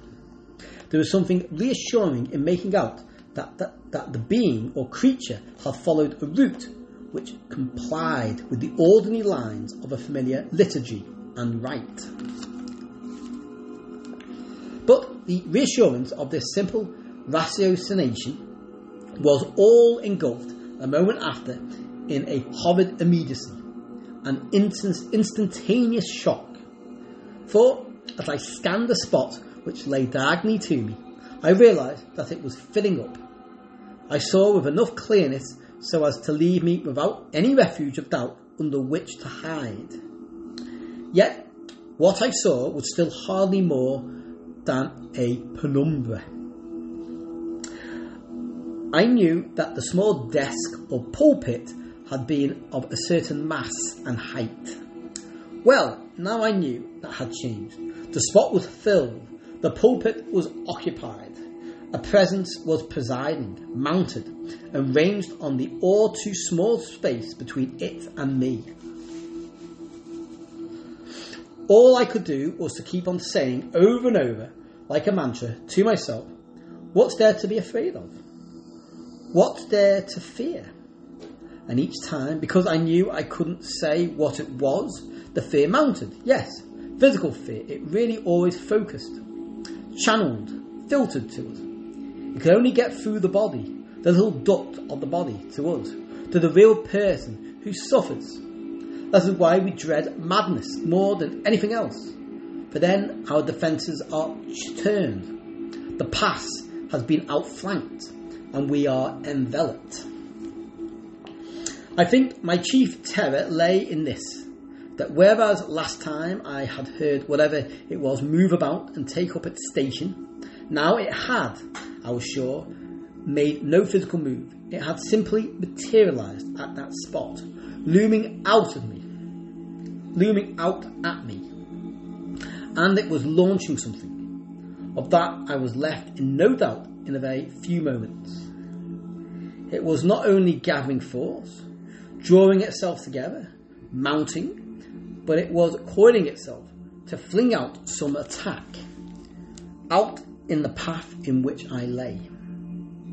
The light from the moon must have been slowly increasing. I know I could now see, if not in detail, all the main masses and shapes of the place. And I was certain that a figure was standing on that small rail ped- pedestal, perhaps not 40 feet from me. And I was equally certain that it was no figure of flesh and blood. Whatever I might have reassured myself with regard to it last week, now I had no doubt, only an utter misgiving of certainty that I was in the presence of some sort of psychic phenomenon, and one of quite unsuspected power. What was the use of asking whether it was friendly or no? I felt as every simple primitive man feels that such distinctions of good and bad belong to morality, to the dealings of men with men, and such mediated spiritual powers whom they meet with covenant and rite and sacrament. But the real distinction, as they know, is just between force and force, between that puny force we call physical, material, visible, and that awful unlimited force which is none of those easily manageable, endurable things. Yes, I used to smile when I was in my rather out of the way station anthropologists used to drop in. As I was the host and prided myself on being the better educated man, the generally educated man who can always draw out the poor little specialist on his hobby, I would let them talk shop. And the younger ones used to entertain me with these new theories. What then seemed to me just a relapse into superstition about mana, M A N A, that word taken from the South Seas, about spirituality being a power, in some ways like an electric charge. If you hadn't the right insulation or couldn't take as high a charge as that which was being shot at you, well, it was just too bad. It shook you to pieces, whether you were good or bad, or it was good or bad. I used to laugh at that point and say with mock modesty that I was glad my insulation was fairly thick. And I used to think it was a good thing that holiness had disappeared and morality taken its place, that we had domesticated this dark Deus abscondidus. That's D E U S and then A B S C O N D I D U S, and turned him into a good little house watchdog as our social conscience. Oh heavens! Is anyone more superstitious more narrow, more blind than the man who prides himself that he knows his world, that it is his oyster, and that now he has got rid of inhibitions and childish fears, he's going to tidy up the universe in the time it takes for a five year plan to stall.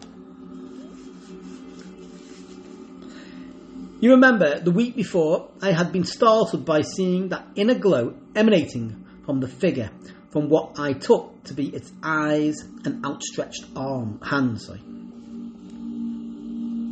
Well, this time, strain as I would, I could not make out these points, these bearings. I believe would have been a relief if I could. Yet the sense of pressure of presence was not less, it was greater. The light, too, was certainly better.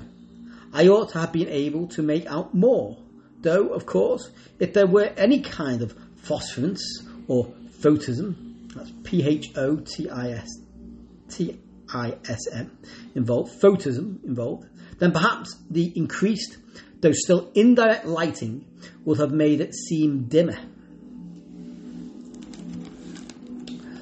I was trying to rouse my mind to hold on to such definable puzzles just to keep it on any sort of rails. So I thought I had better keep my eyes from undue strain by glancing round the building before again trying to sound the object which I felt was the centre of my present chaotic world. The vortex of this psychic whirlwind. I remember experiencing a further puzzlement then.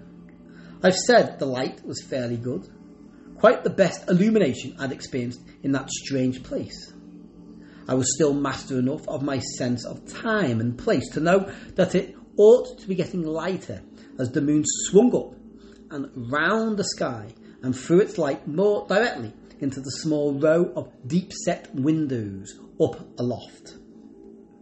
Yet it was equally clear that the light was not gaining.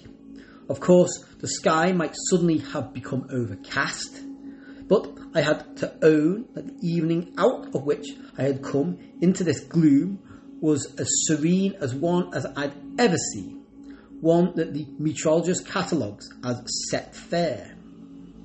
Besides, as I swung my eyes to and fro to get as clear an impression of my situation as night sight would allow, I became aware of a fact that showed it was no outside change that caused this gathering shadow. For as I looked up I could see that the upper part of the building was certainly not darkening. The barrel vaulting in which dusk ought to have been able to accumulate was certainly now sufficiently lit so that I could count the simple bow ribs that ran laterally across it. No, the darkness was partial. It was gathering. It was collecting at the ground level. I found that my mind fought against such a conclusion, but my eyes would not let me doubt it. I was being immersed in a rising tide of darkness. But there was more to it than just that. Though that filled me with distress, as I glanced to and fro in this fog, I perceive something which, as I put it, may seem to you in a way reassuring. But I must ask you to believe it was precisely the reverse. The rising shadow was not uniform. By that I mean it clotted. It was dotted about like columns of heavy black smoke rising from a plain. I don't know why I was so slow in seeing what this really meant. I suppose because I just fought against such a conclusion, however plain. So it came to me like a blow, as though it had suddenly happened instead of slowly, how shall I put it, condensing. You see, I was horrified, sunk to a new level of panic because I found that quite as mysteriously as that figure had taken up its position in the lectern, a congregation had gathered, had risen out of the ground. That's all I knew of them. I had no idea who they were or what they were. It was a crowd of some sort. It filled the benches, thicker and thicker. Then,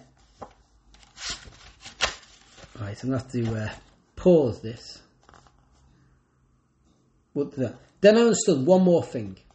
The figure that stood looking down at us from the lectern was the reason. He was summoning this host, and he was holding them, holding them as an orator holds in that worn cliche, his audience spellbound. That word was the mock just here and now, though never a word passed between him and his group, and never a sign of response did they give. But what attention! It was an attention equal to the appalling force he put out to keep them held. They were a dark, flocked, and frocked muster, I could tell that. And next I could see that they were hooded. Their heads were wrapped round, swat head, so that it was clear how they were all aligned, all focused on the figure ahead. The next thing I knew had nothing to do with sight and deductions from such glimpses as I could get, but it was far clearer.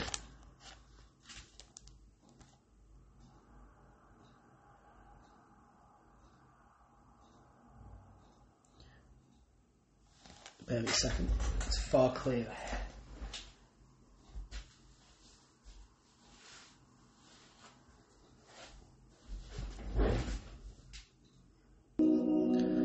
It's still recording. I thought I might have lost it then, but yeah, the uh, Hans Zimmer new album Dune are finished, uh, but I've still got quite a bit to read, so um, I'm just going to pause, I think, and we will continue. Um, so yeah, just continuing now uh, after a pause with the new sounds. Um, okay, let's go. Let's continue. I could and had realised that the intensity of their attention by watching them. But now, another sense came into play. I could gather their awful anxiety not to be distracted. How did I know that? How do I know all that followed? Well, I can no more tell you that, and at the same time, I can no more doubt it than a man whose senses are coming back to an anaesthetized limb can tell you how it is that it begins to feel or doubt that he is feeling again poignantly. For, as I gathered, their anxiety was a double one to hold onto something ahead of them and beat back and away something that was dragging at them. I realised my possible part in it. I realised that in a way they might be, in a way they were aware of me, aware of me as a possible distractant. And with that knowledge, another chasm of misgiving opened in front of me. I realised that my restless, ignorant, alien presence could, and to some extent did, distract them, that they were increasingly, if dimly aware of that. And then, with a sudden snap of fear, that if they were aware that I might distract, they would turn around, they would turn on me. It was then that I knew more clearly than ever before what horror is. Not terror, but horror. I thought I had known terror and that it had drained me of all animal reactions, such as disgust, loathing, nauseating, flesh creeping dread. But now it was horror, turned to pull me down to a new depth. For I knew, without being able to imagine it, had I been able, then I might have found some purchase for my courage, that if that that congregation turned around, I should see faces, but faces which, just by the look of them, could leave a mark forever on mine. All I then, all I then knew was just one thing: they mustn't turn around. they mustn't, and by no means must I disturb them. Or they might, and my only method of not disturbing them was to attend, as they were attending, to that which stood ahead of us and was holding them. I drove my attention forward. I laid hold on that centre to prevent my inattention from bringing the awful attention of this group on myself. But as soon as I was done, that I began to know at last, at a depth to which I must, that I trust I shall never have to go again, at least not so unprepared as I was then. I began to know that terror is deeper than horror. For now, at last, and by my own act, by my own fright, I had forced myself directly and deliberately into that current which still then, which till then was my by was till then was bypassing me. I felt the pull. I knew that the figure ahead was dragging me. Us, for I was one with this dreadful group, dragging us with a pain not only to itself but to us far more intense than the pain caused by dragging a man who, when your only grip on him is by a broken and half severed limb, and you are dragging him by your hand that is horribly burned. We were we, we were being racked, and the rack was so terrible because we were not free to be dragged into the place where he would hail us. We were tied, not merely tied, we were being dragged backward by a weight, a tide of ebbing loss that swept remorselessly round us and that and was sucking us down the pain of intense agony at being held by a purchase that seemed to tear body from soul was matched by a fear as awful, a fear that the engulfing tide that tore at us would tear us free from the grip and whirl us backward into the abyss. Pain and fear fought dragging at the frail link, neither able to make it wholly his, until it seemed that no consciousness could stand the strain, that the soul must snap.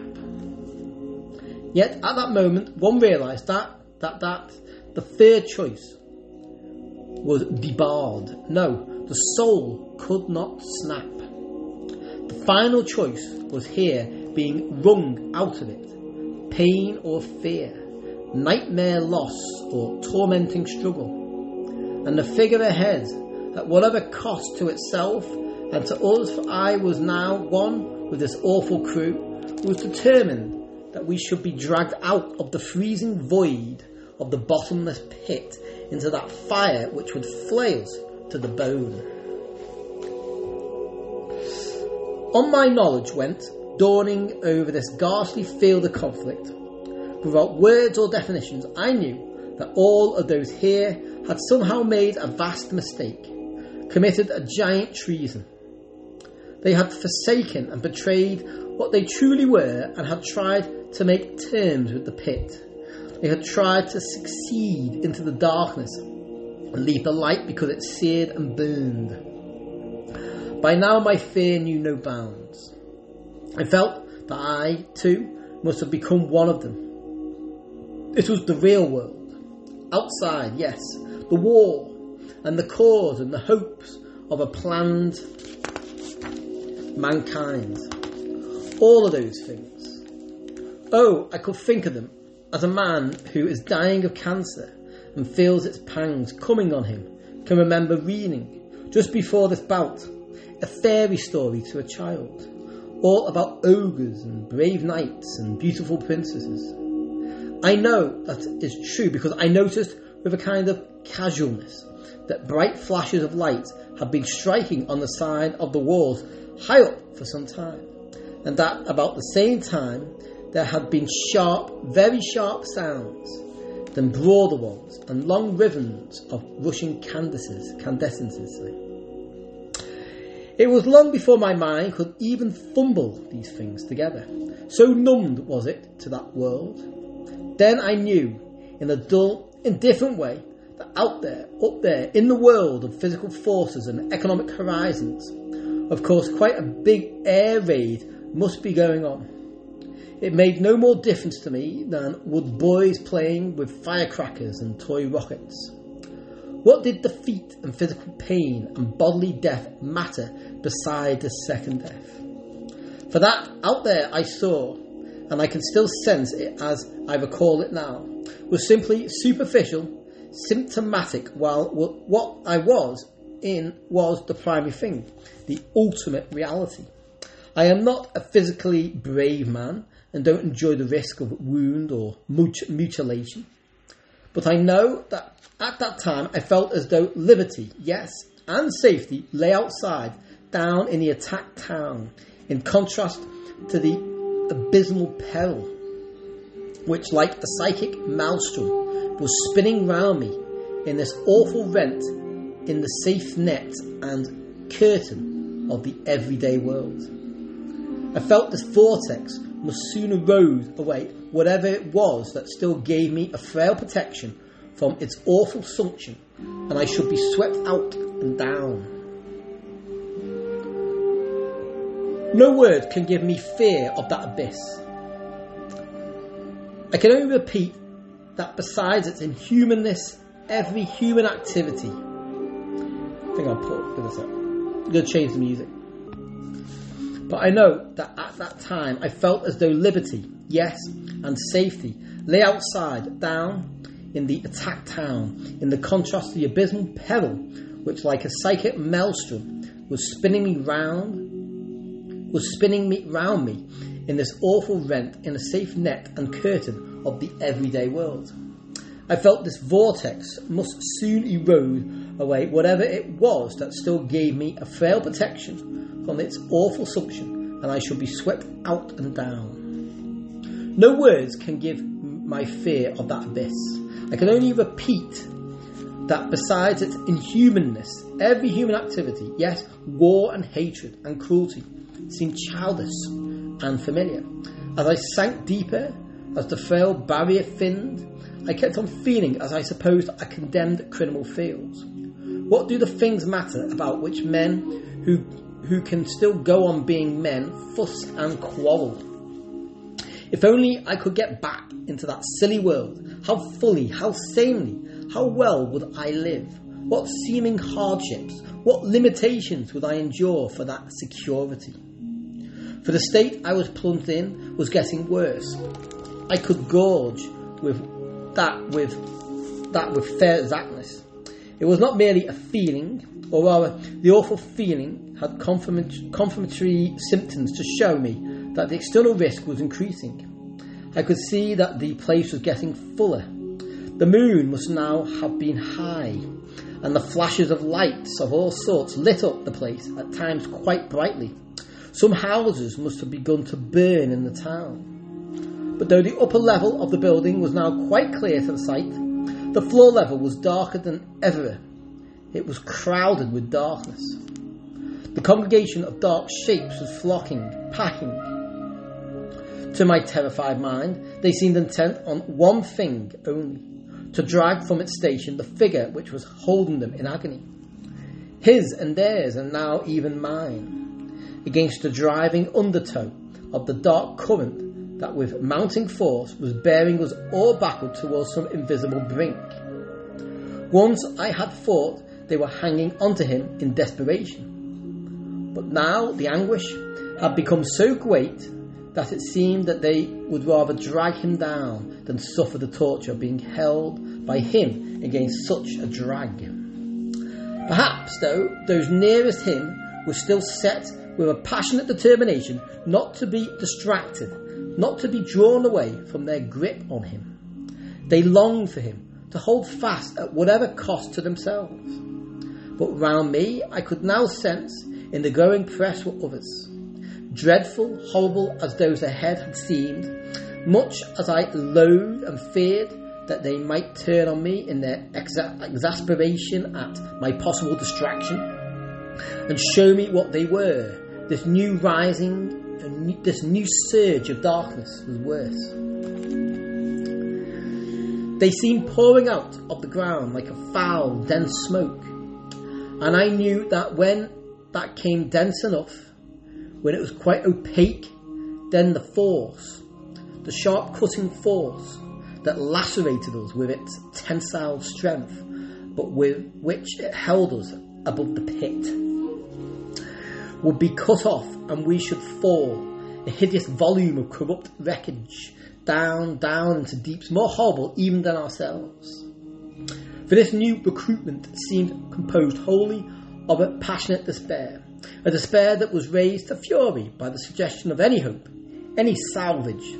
It had gone over wholly to the blackness and the depth, and its entire nature now only clamoured to drag down everything into the void and destroy all resistance to the darkness. I still had a sense of my own position, so I still knew that this increasing pressure could come closer. The place was now packed. The crowding which had begun around the figure on the plinth had spread out from that until it was dense around me. But it had not yet actually pressed in on me. Somehow, a minute slip of space, no more, as far as I could judge, than that which just permitted my body to crouch in this farthest southwest corner of the place. That ledge was still uninvaded, though hopelessly beleaguered. And I think, as clearly as I am sitting in this quiet room, that when that force or those forces did invade the actual spot, when they actually touched me, then my last insulation would be stripped from me. My last purchase with the outer world of physical things would be torn away. And if I were not to perish, then my soul, my soul would have to be able to stand that pressure nakedly, consciously, and through virtue of its own powers and its power to call on, as a friend, force greater than this enemy force that then would see me clearly as its prey. I, the sane, economically interested, materially minded civil servant, I to become, in a moment, a spiritual Heracles, that I might fight and conquer this dark Hydra. I, who till this hour had dismissed the very idea of spirituality as the most faded of human fancies. A kind of insane humour swept me at the thought, the kind of wild laughter you hear coming from a lunatic asylum at night when the moon is full shook me like an oncoming epileptic fit. There was one other alternative, I knew, and just to keep off the spasm of laughter, which I sensed would be a kind of capitulation and the end of me, at least in this life, I worked it into my mind, though it hurt like a knife. I could, of course, cease to be the defeated Stoic. I could call for help. Yes, there was help. Help adequate, ample. I was drowning, but just ahead of me, there was a grapple that I that could, if I called, even as the flood gripped me, could lay hold and drag me out. But the only way I can show my desperate path is by a crude illustration. If you were drowning in dark water and then just over your head you saw a grapple coming down, would you let it get fast purchase on your flesh? If you realised that it was a white hot metal, yes, it could drag you up. You would not drown. You wouldn't drown. You wouldn't drowning be better than that searing agony. I saw it in a flash. We all die voluntarily, just because the pain of being salvaged is too great. I think that was all I was meant to see then, for I now realise that the dense pack round me should by this time have invaded me, should have touched me. I ought to have become part of them and been involved in that final act. I ought now to be making that ultimate choice. The foul, suffocating flood that flows forever down, or that searing grip which, if the soul could be parted, would tear it asunder. But I was not. Something, not myself, not the forces that had crowded round me, was now in action. I became aware that this was nothing that had to do with my own immunity. There was some immunity just where I was. Then my numbed mind had time enough, as the reprieve lasted, to do a little feeble thinking. Of course, it was the frontier, that very first current that I had sensed, The first thing I had noticed about this awful place when it seemed lives ago I had blundered, trespassed into it. The frontier was there, in its way the deepest thing in that place, deeper than anything that had life or ever had had life. And I was safe then, provided I was this side of it. The other forces couldn't cross it. They could try to involve me, horrify me, attract me, or drive me in panic to some extra temporal doom. But they could not actually invade me as long as I was human and as long as I was just in this spot with that steady flowing river of primal force between them and me. With that knowledge dawned on my mind that I could, if I chose, get away. I was held only by an awful sympathy and a kind of prophetic sense.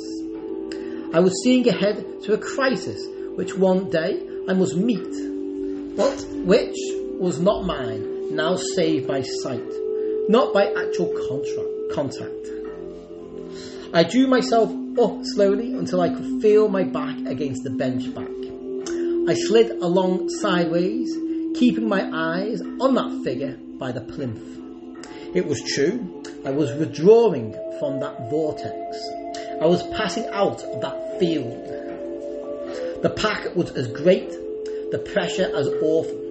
The doubtful issue of that battle of the abyss was still sustained with, indeed, mounting agony. But I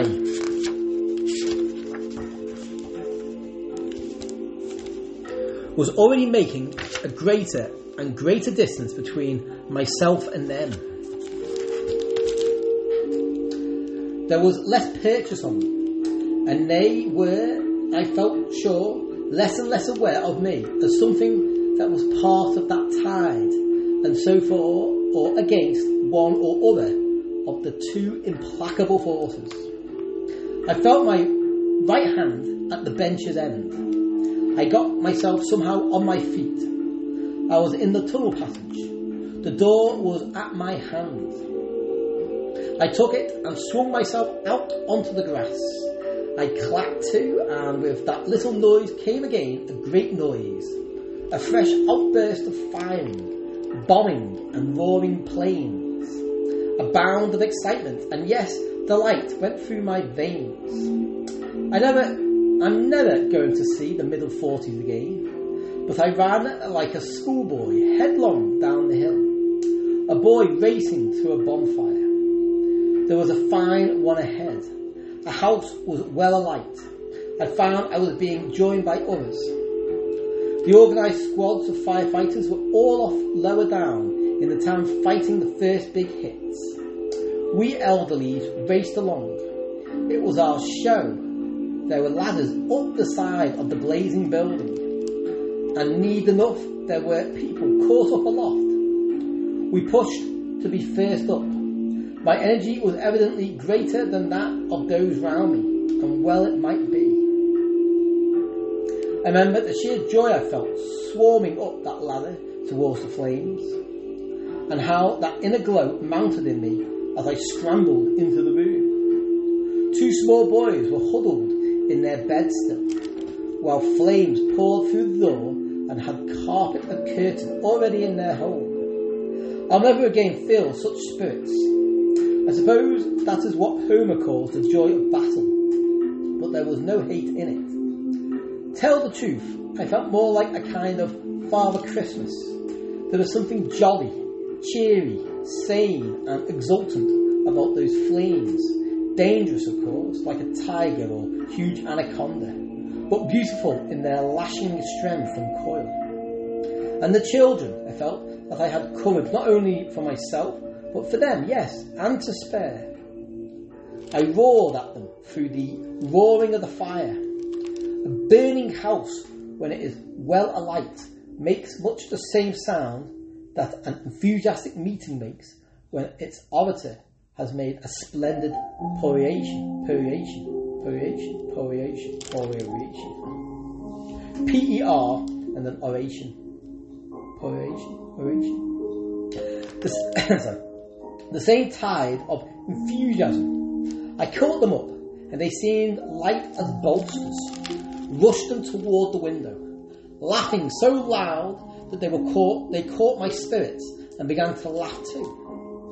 I don't know how we got down the ladder. There was a lot of help, of course, but we ought to have broken our necks. And the friendship at the foot. Have I ever liked human beings? Have I ever seen a group of human beings so happy with each other? The closest of relations couldn't care for each other more than we cared and liked. Yes, loved each other in that wild light as the house in front of us, like a furnace, collapsed into ruin. As we turned away, it stood by itself, and there was no more to do in salvage, and set off to find places and food and treatment for the inmates. For one or two had scars, I saw, but not my two. I felt with silly pride. I saw a car sweep up. Out it jumped the doctor. He caught sight of me, and I saw something of the same cheeriness in his face. He shouted across to me as the first aiders brought up their quarry. This is the stuff to blow cobwebs from the mind, eh? No more difficulties for a long time after this blowout, I shouted back some cheery reply. We all got to bed in the later of the early hours. My lodging house hadn't been hit. I woke up with the two, two sides of my mind so far apart that I couldn't be said to be in anything but a kind of a rest. I knew I must wait till the two came together and then decide what should be the policy and behaviour pattern for that thing that called itself me. I ate my breakfast and was told while at it that one of the best hits I had been on our office, the old seaside hotel, and that till some sort of order could be brought, it was no use for me to report for work. I then spent as much time as I could over my food. My body was hungry, and well it might be. I let it have its head, or perhaps it's more truthful, if less nice, to say its stomach. Afterwards, I smoked in a small place at the back of our house where the sun made a restful pool of light. As I smoked, I glanced toward the countryside. I could see from where I sat the shoulder of the down, the crest of the slope down which I had come pelting last night. I'd finished my pipe. Then I knocked it out, walked through the house, out into the street, and turned up the hill. I went slowly but deliberately. I suppose something in me knew what it was going to do. I know I was content to allow it to show its hand when it would. After I had left those last two desolate houses behind me, I began to be able to see the top of the Chapel Bell Cote, C-O-T-E. I became fully in sight when I was not more than a hundred yards away from it. So steep was the rise that side and I noticed it was set a little farther toward the slope, leading down to the next cove. I went toward it. I never approached it from the, that side before. That was why I had never seen, never suspected that the place had two doors. The one I had used under the bell cote was on the southwest corner, but there was another, just a small set flat in the north wall not far from the east end. It must lead into the sanctuary. Well, I could look at it with a good archaeological conscience, for the first glance suggested it would repay inspection. True enough, it did. There was a simple round arch, but the bolster moulding was richly embossed with those sinister big beaked bird heads. Their beaks hooked round the roll of the moulding, the cushion capitals of the two small side pillars were also richly carved. But as this work was small and finely carved, it had weathered more. I couldn't make out what the figures wound into the curves of the small pillar capitals were meant to convey. There were two on each side. That on the left showed one figure seated close to the top of the capital, Indeed, his seat or throne was made out of the abacus of the capital. The other figure was standing underneath, looking up as far as I could make out, and with coils of some sort draped round him. The figures on the left are composed in the same way, but the lower standing figures had no drapery of coils about him. But if it were not an effect of the weathering of the stone, seemed to be stippled over with dots. I didn't spend much time in trying to make out these little puzzle pictures, if they were that. For the piece de resistance was that the door had a tra- tra- typanon. Ty- typanon? Typanon. T-Y-M for mother, P-A-N for November, U-N for mother. Tympanum. Had a tympanum. The space between the arch and the lintel of the door itself was a panel of stone, a semicircular slab, and was filled with a composition, a carving in high relief. Though worn, it was easy to make out the vigour of the archaic execution and also the force with which the subject had been rendered. It was a Michael at the moment of his victory. His spread wings with immense pinions filled the upper part of the half circle. With a pill driver's force, he was striking home with his spear, and under him was a tangle of webbed and taloned wings, of claws, fangs, and spines, in the middle of which was contorted a face of real malignity.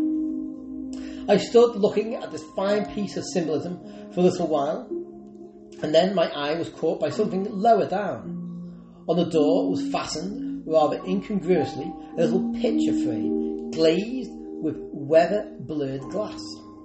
Through it I could see, however, a piece of paper which the glass had not been able really to protect. Rain had made contour maps on it of various browns, and the writing on the paper had been brought by the sun to almost the same faded forms. I started to decipher it. In the either way, one will read anything that is not quite easy to make out.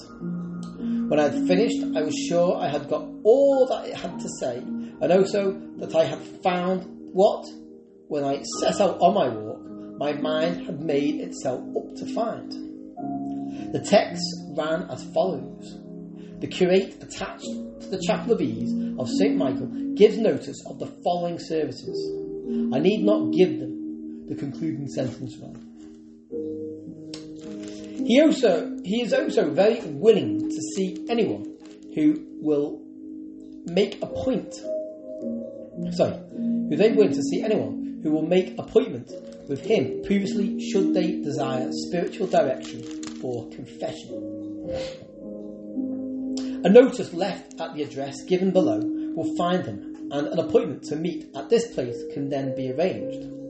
In the same angular italic handwriting that took my mind back to grand aunt's letters of my childhood, the name underneath was signed U. St. J. Tuohill, T U O H I L L, clerk in Holy Orders, STP, and the address 2 Kimberley Drive.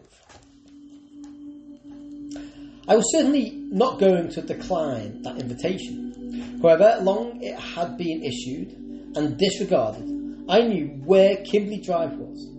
I had just come up to it, come up, come up it. I knew where Kimberley, yeah, I had just come up it, for it was the lonely road that linked this spot with the town. A developmental failure on the early years of the century, as its name showed. And number two must be one of that couple of prematurely aged houses which stood like float left by the tide of local builders' speculative hope which had long retreated. I felt that I was now on track of an enigma which, if I didn't solve, might well become an obsession. For though in the full day and sunlight I could treat the place as one of archaeological interest, I knew that this was but a film of surface distraction. But below I felt the pull of an immediate, instant, most present concern. Something so present and so pressing that the obvious appearance of things, the smashed houses, some of them visible from here, down in the town, and this old accumulation of weathered stones, all history and the urgent present were somehow, if not irrelevant, at least without their clue, unless the strange force or fancy could be understood. One thing I knew with rising certainty either here lay a secret that would give me a new understanding of life, would make living incomparably more important to me than ever it had been, and I think I can say I had not lived a life of triviality. Or I should know that I myself was done, that some force, subjective and fanciful to all others, but to me fatally powerful, had laid hold of me and was going to drag me from the world where men lived their ordinary lives into a darkness from which there was no returning. That, you see, was my choice. A meaning far more comprehensive, vast, and intense than ever I had suspected, since I became what I held to be an informed man, or, in brief, madness. I am not, you may judge, the kind of man who goes out of his way to call on strangers. Even should I have felt the need of company other than my office afforded and the social life of the place demanded, I had not had the kind of background in upbringing and vocation that would make me pick out, as a venture in companionship, what was obviously an old fashioned clergyman and pretty obviously eccentric also.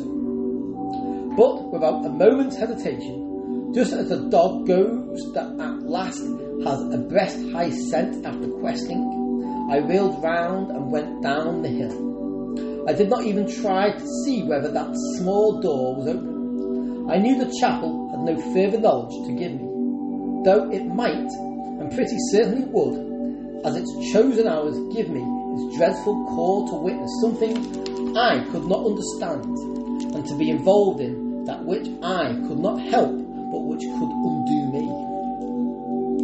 The two houses rose in view in a couple of moments.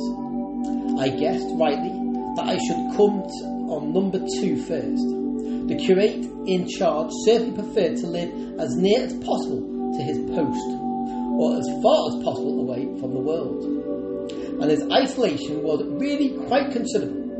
I had never looked at the houses as I went down in the dusk, hastening to get home. Now I saw that number one was obviously in the dreary House agent's term unten- untenanted. Tenant. Untenanted. It's a bit hard to say that. Untenanted. Untenanted. And when I came close to the two, there was really little to prove that number two on any agent's books was in any better standing. It was of three stories. If one does not count as a story the result of that strange excavatory passion which for a century made people of means dig holes under their houses, called basements, in which they secreted their domestics, no doubt part of the process which they called, called keeping the lower classes in their place. This house had a basement, though there was no reason why it should have tunnelled its own foundations.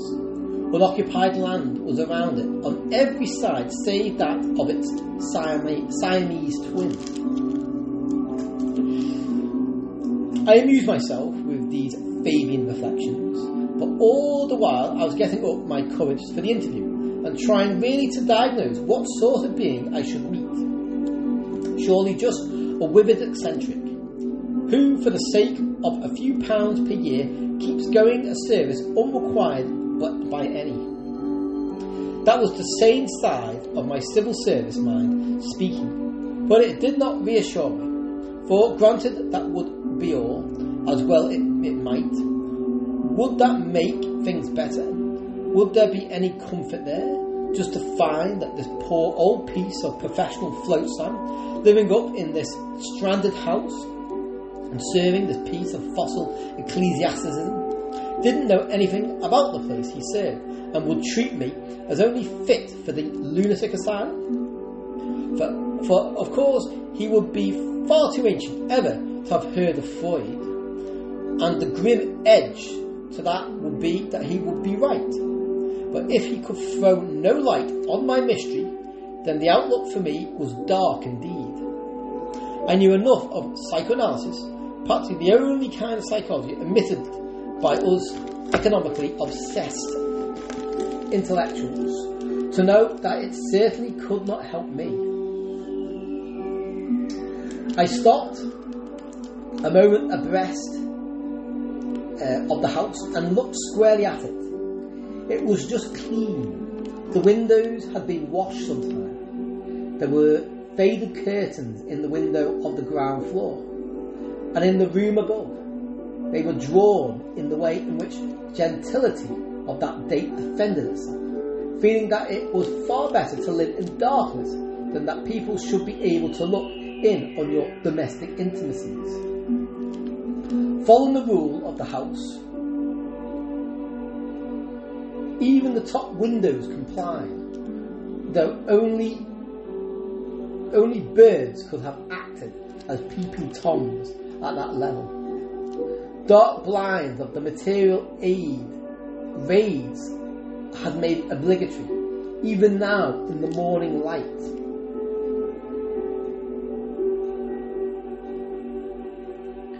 Kept the place looking somnolent. Perhaps I thought the reverend gentleman had so disturbed the night through the air eh, that his housekeeper had advised him to stay in bed. And as I said that and tried to smile at the thought of somnolent security it gave, I went up the three steps which led to the door. I was to be exact on the first when the door opened, and sure enough, there was a housekeeper. At least I caught a glimpse of what used to be called a very respectable body of those years which are certified, I believe, by canon law in the Roman Church as being over canonical age. But before I could tell more, the door shut and my attention was distracted. For down the steps was coming a man, a clergyman, but quite the reverse of the figure I had already begun to shape as suitable to issue from this place and carry the name on the church door. I expect you guess that I don't take very readily to what Trollope used to call men of the cloth. So you see, it is a kind of discourteous atmosphere, discourteous compliment. When I saw, when I say that I didn't take the man to be a clergyman because I took him at once. Yet there was no doubt as to his profession. There was that forbidding, inconvenient black, clinched by that deliberately inconvenient reverse collar. Even the black Homburg which he allowed himself to wear looked like a same piece of secularism which had an, had an accident and been drowned in ink, after which its original owner had given it to a church bazaar. B-A-Z-A-A-R. But I was really in no mood to try and amuse myself with these surface things. Granted, this man was quite unlike anything I had expected. Still, I should have to speak to him, for he alone slenderest of hopes could help me. I hesitated though, just because at the very first glance I liked the man, I shrank from showing that I was as good as a nearest wreck. What help could this fine, upstanding man be to me? Better a cobwebbed scholar than there might be a ghost of a chance that an ecclesiastical bookworm might have found some reference in one of his folios pointing toward the dark passage into which I had strayed and where I was caught. But this man, who might have played cricket for his country or rowed for his university, of course, he will be of some use in a way. Last night, with all the smashing and burning, odd as his faith and cut of cloth might be, he was clearly a man who would awake confidence, at least among people in normal distress such as death and mutilation. I don't know whether I would not have let him go past, as, like Milton's devil, I stood dividing the swift mind. I think I might, anyhow, as it, he was, as it, as it was he who turned as he went past and said in a voice of reassuring as his appearance, "Excuse me, sir, where are you going to call here?" Yes, yes, I hesitated. Seeing I was at some sort of loss, he went on. I was sent for this morning. I ought to have been able to get here before, but as we all know, last night we had other duties suddenly sent us. Can I be of any use? He paused, and then, as I delayed, he added, If you were going to call on Dr. Tuohill. His question made me say again, Yes, yes, Dr. Tuohill. I was wanting to see you for a few moments if. I am not Dr. Tuohill. Dr. Tuohill died yesterday. My name, if I may introduce myself, is. He hesitated a moment, looked down at himself, and smiled, looking back at me. Archdeacon Denshaw. I know I ought to be in my uniform when on active service, but somehow these times are making our trappings seem in a way incongruous. And last night to be running about in an ecclesiastical apron, frogged coat, gaiters, and a shovel hat. Well, I just can't make it fit with first aid to the wounded. And, he added, in a grave tone which still had no solemnity in it, and last aid to the dying. Every moment I like the man more. My bishop, he went on, is a real father in God, and he lets me run about in these work clothes as much as I like. But forgive my talking of myself. I thought I owed you this self identification. As Archdeacon, I am naturally sent for these cases, particularly this case, he added. He waited a moment. I began to suspect that he sensed he might be of some service, and I had already sensed that he was the kind of man who was always being called on for such services because he could yield them. I began again my hesitant yeses and then added, I did want to see Dr. Tuohill, but my hesitancy drove me from the point again.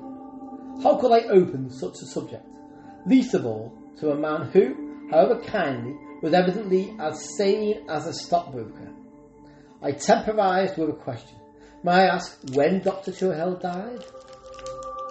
He neither showed surprise at my question nor tried to parry it with one of his, with one of his, but answered. His housekeeper tells me that he was unwell yesterday morning, and she persuaded him to rest. But that after keeping him quiet after his breakfast, he had celebrated that morning in the small church he served. He insisted on going out to matins, M-A-T-I-N-S. She heard him get ready, and then she says there was a silence. Somehow this alarmed her, and she went up to his sitting room. He was lying on the floor in his robes, dead. He must have had a sudden heart attack. He had been ill, I believe, for some time, but he was a most conscientious man in all his duties. He paused and added, such as he considered them to be, and then added more to himself than to me, a remarkable man. I don't think I ever met anyone like him, and the more one knew him, though I never could say I knew him at all well, or saw much of him, the more of his, his uniqueness struck one. He stopped. The fact that Dr. Tuohill was dead was puzzling me at the back of my mind. Finally, I saw I must somehow keep this new informant of mine until I could think out whether there was any way in which he could help me, or indeed any way whereby I could make him understand my past. I began to realise that the death of a man with whom I had never talked in my life and whose very appearance was really unknown to me might prove a gravely serious matter, perhaps for me the gravest of all possible matters.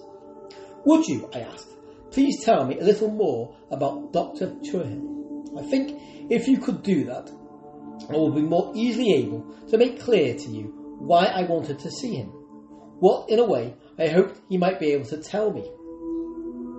The Archdeacon nodded. I'd be very glad to. I didn't really know much about him, though I suppose I knew as much about him as most people. He was a real solitary. In fact, as far as we know, he had no relatives. That is partly why I had had to be here, and as it happens, I shall have to wait about, for we have notified his solicitor by telegram. As he is in London, I must be on the spot until we hear from him and get his approval for the service and the funeral. So, if you like, let's go on up onto the down and sit in the sun there. The house within is not very cheerful. I readily consented, and in a few minutes we were up by the chapel again. On the south side of this building, we shall find some warmth. I think I could tell you all I know in 20 minutes or half an hour. We sat down on the splayed footings of the south wall with our backs against it. No spot could have appeared more peaceful, no building more at home and mellowed into its surroundings. The lichens spread over the stone tiled roof. Grasses and late flowering weeds grew from the courses of the masonry. Yet the tumult of the air raid last night had, had seemed to me infinitely more human and friendly than this quiet place. And the Archdeacon began where my thoughts were. Are you at all an antiquarian? he asked as a beginning. You mean, I answered, do I do I not remark that this is quite an interesting building? Yes, his reply was part of the man's native frankness that made him immediately reassuring. This chapel is quite an antiquarian quarry, and what is more, it builds in with the story of the man about whom I am going to tell you what I know, and I think you would wish to know all you can. He did not turn to me, but I felt he understood increasingly that he was not wasting his time, and that though it all seemed a casual encounter, there might be more here than appeared. And certainly there was, in the spot where we sat in the quiet noon sunlight. First, then, he went on, I'll tell you about Dr. Tuohill. Then I'll be able, like a good lecturer, he smiled, to show how this building fits into our narrative. And then you will perhaps tell me your part and what I can do to help there. Dr. Tuohill was a member of the Church of Ireland. It was one of the few churches of which one may say that it may possibly die out. It will be a pity if it does, for it could have gone on, I believe, playing a part in that strangely moving body, the churches of Christendom, all split, most mutually repellent, but all needed, I believe, like their discords making some harmony too high and rich for our ears that seldom like anything beyond unison. But don't think that Dr. Tuohill was a normal member of that church. The Church of Ireland, being very close to and largely outnumbered by the Roman Catholic Church, tended to react to a rather exclusively Positivism. True, it had thinkers like Sanday and right down to that's S A N D A Y and right down to Bernard and the Archie, the Archie, the Archie, the Ar- Darcy or Darcy, Darcy, D and an apostrophe, a big A, R C E Y, Darcy. But on the whole, it was losing ground. It represented a class, and that class, after Ireland won her independence, was a diminishing class. As far as the Church of Ireland had identified herself with what had been called the ascendancy, the Protestant rule in Ireland, the victory of nationalism was bound to be in some way her defeat. That, however, was not the reason for Dr. Tuohill's leaving Ireland. He left before what is called over there the Troubles. Not that he hadn't had troubles, but in the other direction, and of a purely ecclesiastical sort. You can gather, if you do not actually know, that the Church of Ireland was not being, has not been at home with what it called high church views. the reaction of a body which is still proud to call itself Protestant towards sacerdotalism. I think that's pronounced correctly. S A C R D O T A L I S M. Sacerdotalism. Or indeed sacramentalism. Well, you are old enough to remember the kind of fuss that used to be made in this country about that kind of thing. But here is the rather unusual thing. Dr. Tuohill was a sacramentalist, yes, and a sacerdotalist. But he was in no wise inclined to favour Rome. Some members of the Irish Church had always maintained that they were the real descendants and inheritors of the early Celtic Church. Of course, Bury had shown that Patrick could not be called a Protestant, nay more, that he was a Romanizer, winning Ireland specifically for Rome. And if there was a Saint Palladius before him, he too probably looked as loyally to the city of the Seven Hills. Still, Celtic Christianity, however it started, soon became a specific development, and a very intense one. Not only in a missionary effort that did much to win back Europe from paganism from the Elbe to Calabria, Calabria, sorry, Calabria, but also by an intensity of contemplative practice, by a kind of research into prayer which has seldom been equalled and never surpassed. surpassed He stopped suddenly and questioned, Do you wonder why, like the man in the story, I am beginning with the dawn of history, when you are concerned with events of today? I smiled back at him. I think I have enough of a clue to hold on. Well, give me a little rope. This is not a parson talking historical shop. It really is needed if we are to understand something which I believe is quite a mystery. And he turned round and quietly put his hand on my arm. I believe you may have found even more mysterious than I know. Perhaps we may help each other. That was certainly reassuring. With a real goodwill not to miss any part of the clue or any of the information that might be needed. I settled down to listen again. Well, my new friend went on. Whether such views are historical or not, I only know a very faint second hand. What I do know with ample evidence is that they were held most strong by Dr. Tuohill. He held them so strongly that he felt he must not yield them. They were a sacred heritage, a light that must not be extinguished. He was a fine scholar, TCD, as the famous Old Dublin University called itself, could turn out scholars the equal of any in Europe. True, they gave their DD loosely. They gave their DD loosely. But so have many other universities which have fine records of the learning. And Dr. Tuohill refused to earn his save by the hard way. I think it was not merely part of his old fashioned style, but his gentle protest against the cheapening of the doctorate that made him always write his title not as DD, but in the older style, STP. Still, scholarship, he felt, is only the handmaid of religion, and no religion, as he saw it, he had given his life.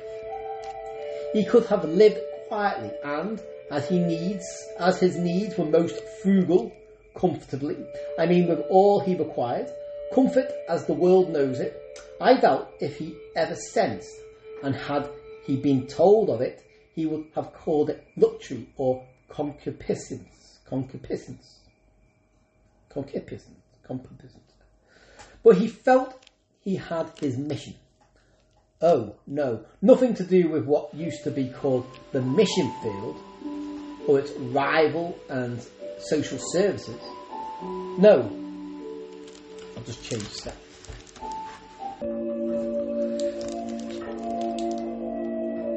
Oh no, nothing to do with that. What used to be called the mission field, or its new rival, the social services.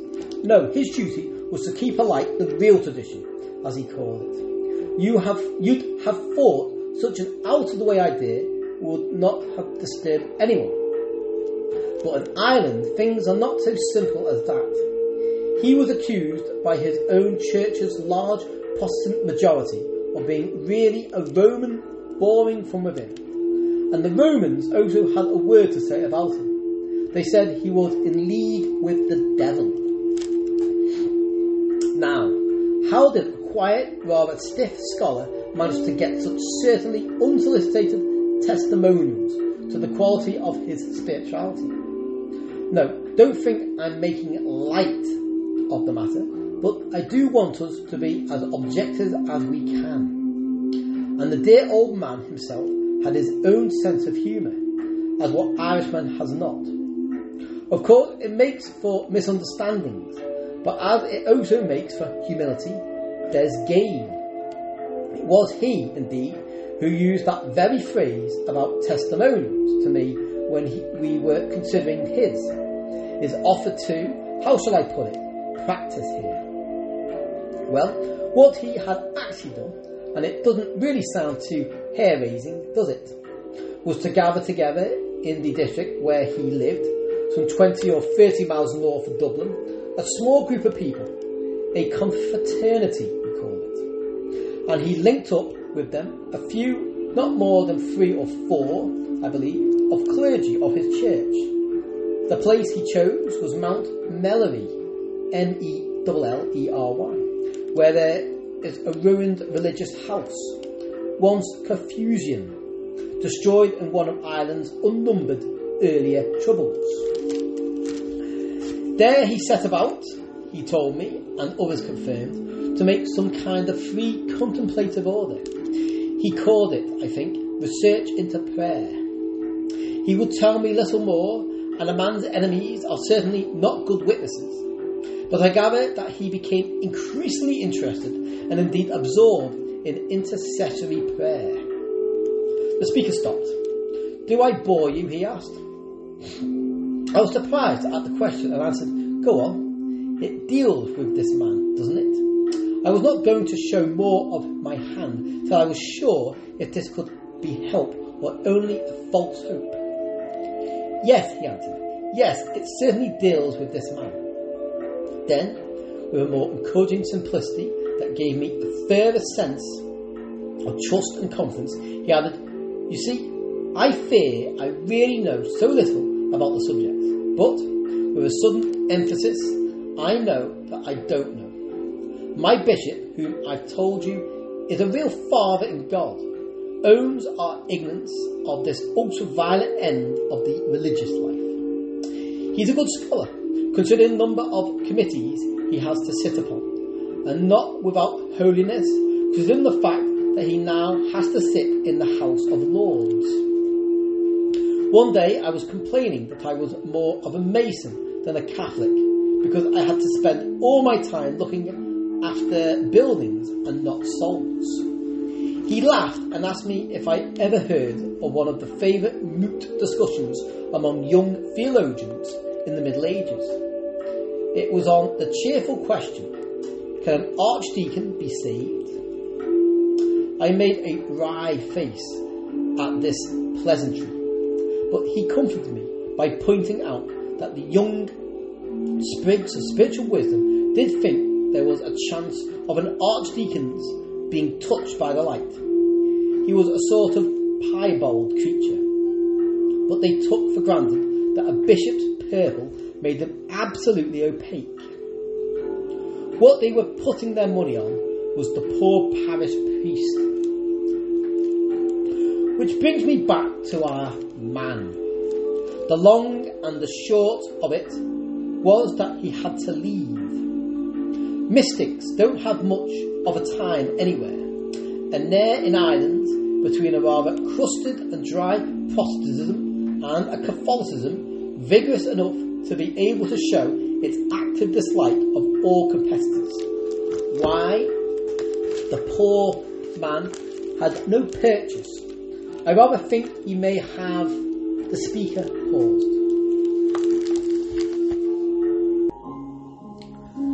Well, he went on, that's premature, anyhow. We can come to it later. He settled here in this West Diocese, in this small town, and had evidently been here some time when he decided to write to our bishop. He handed the letter to me, as far as I remember. It ran as follows. In courteous but archaic language, he presented his compliments, made his apologies for intrusion, and then stated his request. It was an odd one. He wished to be, briefly, appointed as curate in charge of this chapel. He pointed out that the building had been carefully restored but was not being used, and he ventured to add that should the bishop accede, that's A W C E D E, to his request, he would wish to be allowed to shoulder the upkeep of the house of God, as he was a man of some small means and few calls. Well, you know, that kind of offer is rare. Even the best of men want a living, and those who are willing to give services and, are also, and also supply the resources are very uncommon. Of course, he enclosed his letters of credence and other evidences. Evidences. We could and did take these up, and they were all accurate. Indeed, in scholarship, his record was more remarkable than, than that he had disclosed. And one or two of the references he gave brought back from people whose word was worth attention, something like eulogy. Though one did say that of the exact quality of his cultus there might be a discussion, but no question at all of theology, still less of morality. My final, of course, is that when to a hard worked bishop and to an archdeacon obsessed with structural costs, repairs, dilapidations, restorations, new church building, there comes an offer which might possibly be acceptable from someone who is ready to take a building off their hands and promises also to put it back into actual use. Well, such offers start with a certain material weight in their favour. I was asked by my bishop then to go and see and report.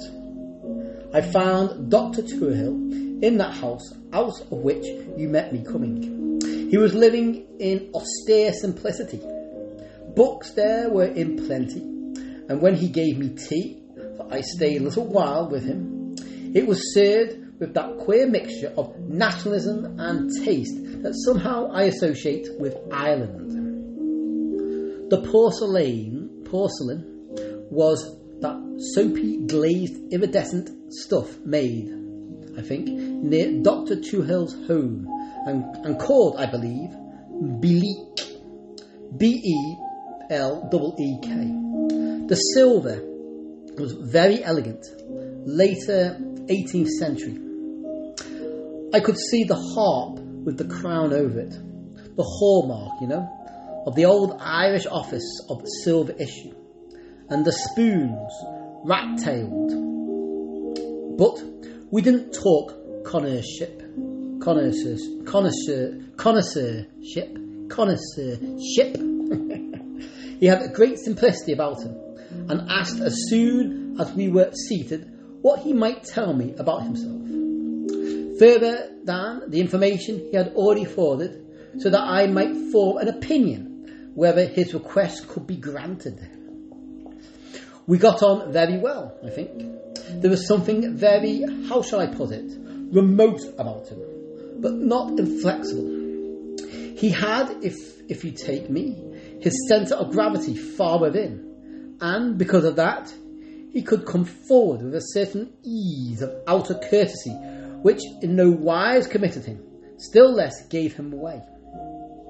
You felt all the while that though he had deployed and s- seconded an ample division of attention to look after you with courtesy and forward the matters in hand, he himself, having dispatched this embassy to the frontier, sat back in some distant capital, concerned, maybe, with other affairs and interests until his messengers sent for further instructions. I asked him frankly What could have caused trouble in the Morn district over in Ireland and so spoiled his work there? His reply uh, amused me, almost startled me. Inexperience, Mr. Archdeacon, inexperience.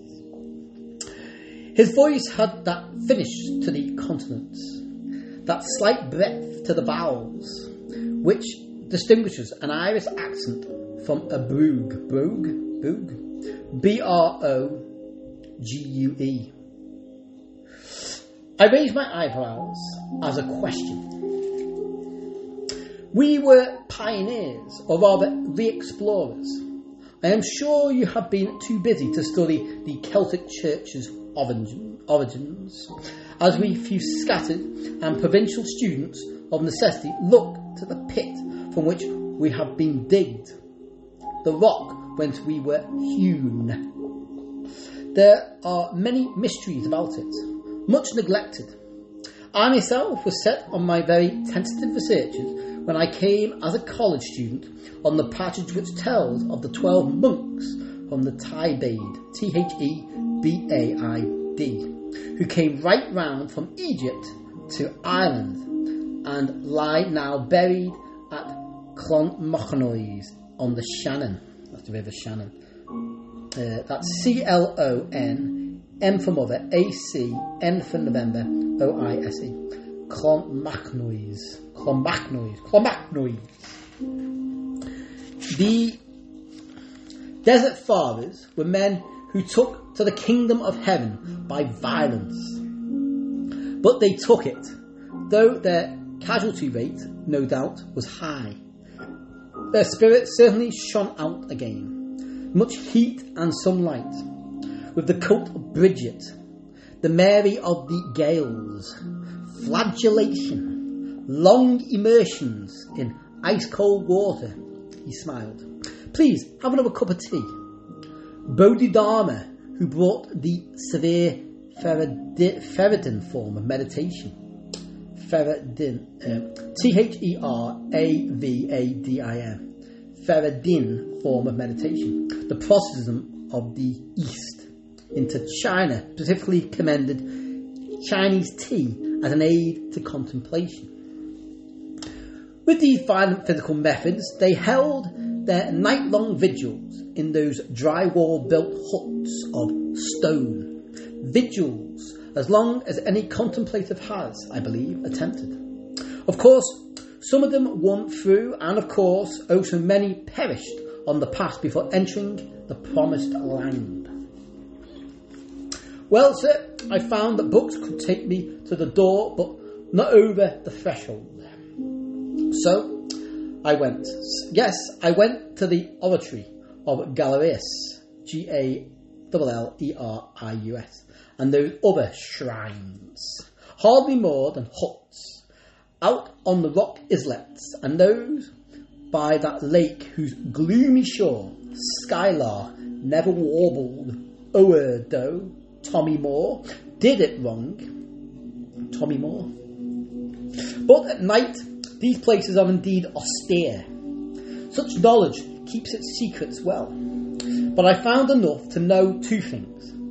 First, that there lay my vocation, and secondly, that I must find others to go with me. Down to Gehenna. Gehenna? G H G sorry, G E H E N N A, so G E and then Henna. Gehenna, or up to the throne, he travels to the fastest. He travels the fastest who travels alone. That was written by one who had not actually trodden the upper road. It may be true of the lower. The archdeacon paused and turned to me. I am giving you an impression of the man. Am I giving you an impression of the man? He asked with a question mark. I do want to, and so I'm trying to recall in detail that interview. You see, he had humour and a certain contem- contemporaneity, contemporaneity, like contemporary, contemporaneity, contemporaneity.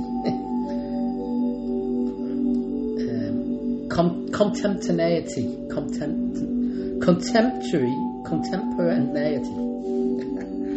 One who knows about Buddhism in China is not provincial. One who quotes Kipling on the spiritual life is not a hidebound ecclesiastic. I asked my friend to go on, said, said that it fascinated me. Indeed, it did, for surely here was emerging a picture that might fit with my own experience. Well, Archdeacon Denson resumed. I asked Dr. Tuohill, Hope I'm it right, Tuohill, to help to tell me a little more precisely what he took his vocation to be. He replied with some eagerness, an active, an active. Perhaps I smiled. I know he smiled back. Of course, he added, I mean that I am not a pure contemplative. And then, with a sudden gravity, I found I found it in those little coign coigns, yeah? C O I G N S.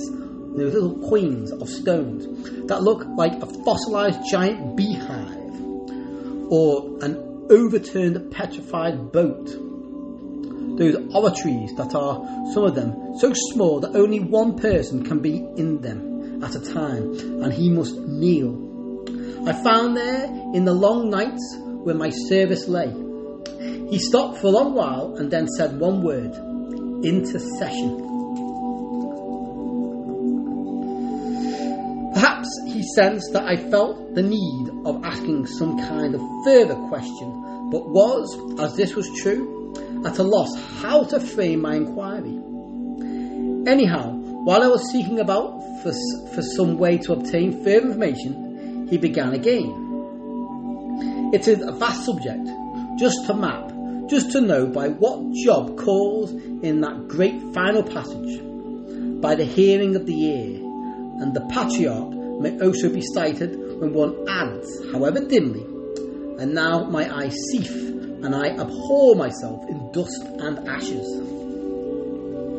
His voice had taken on a tone of great depth, almost of sorrow, and he seemed for the time to forget me. But pulling himself together with a sigh, he added, I should have explained to you a few moments ago what I meant by that word inexperience. For I meant, in fact, two things, both of which might advise your judgment as to whether or not to grant my request. The first thing was a surface matter, and the one in which I hope and believe I have learned my lesson. There is an ex- inexperience which leads to results which indeed do no more harm than giving the foolhardy something of a jolt.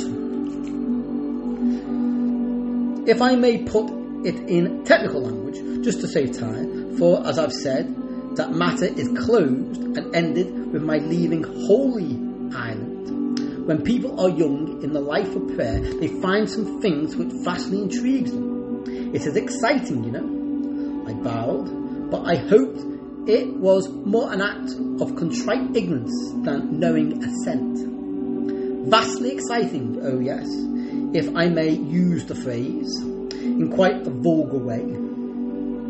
For the door which leads from the world of the five senses does not lead directly to the present chamber of the eternal.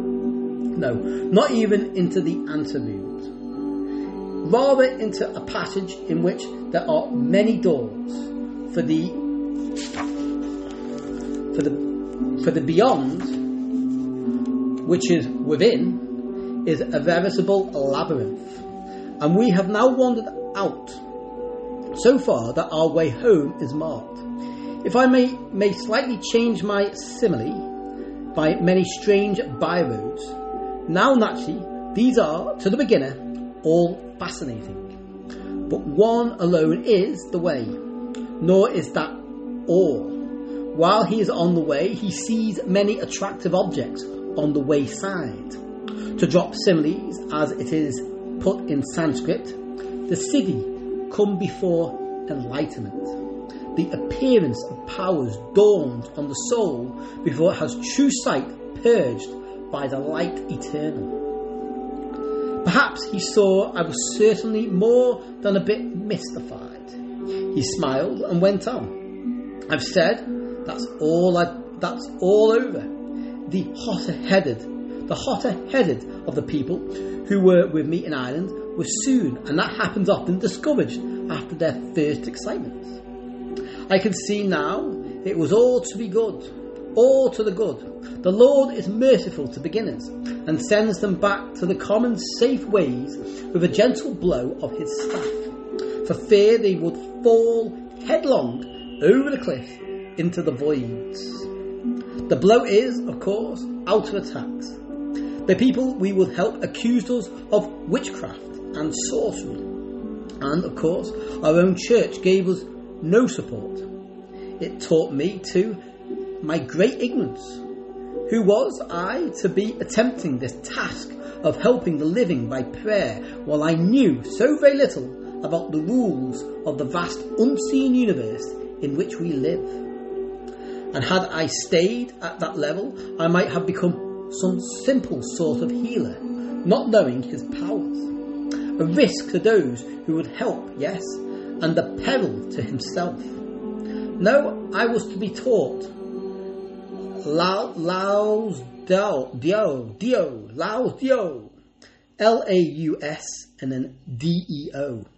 It was then, and not till then, that I began to plumb my own ignorance.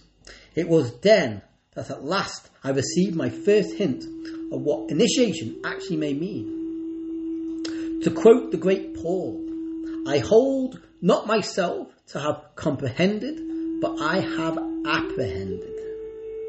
Yes, I now know where my service, which is also my education, lies. Later on, there may be work more obvious to be done.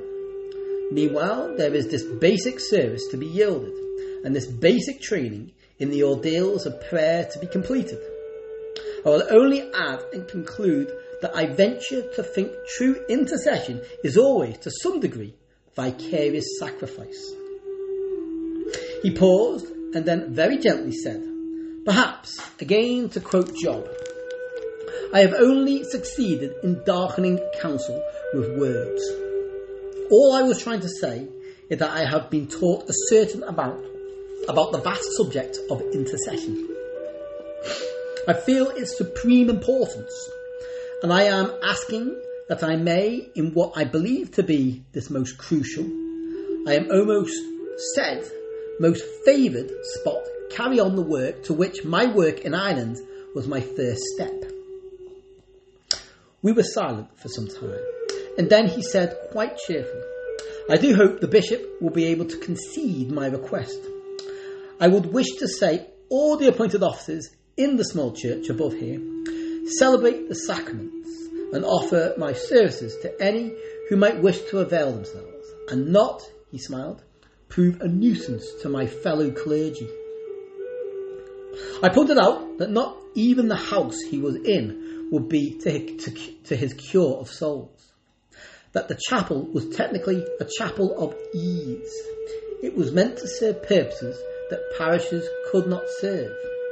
He could hope for no congregation, for the purposes for which the place was built had long ceased to be operative. And I added, thank God, but I didn't say more.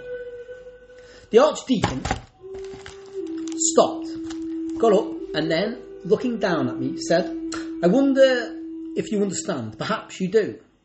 But I felt the first sense of what is rightly called the uncanny. That is, what the canny man can't ken.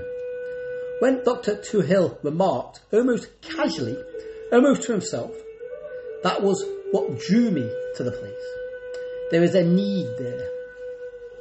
As the Archdeacon used that word uncanny, I know it sounds strange, but hope actually stirred in my mind, as a man left in a dungeon may hear with deep relief the steps of his rescuers stumbling down the shaft that leads to where he is lying.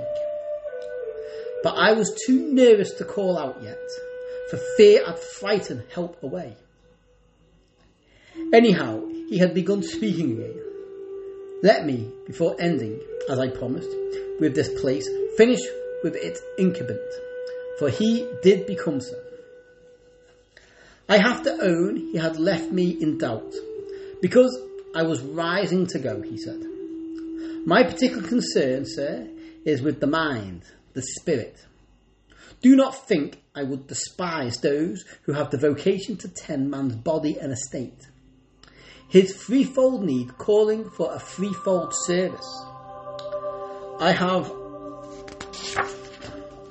corresponded with a member of a religious order in this country, in the north.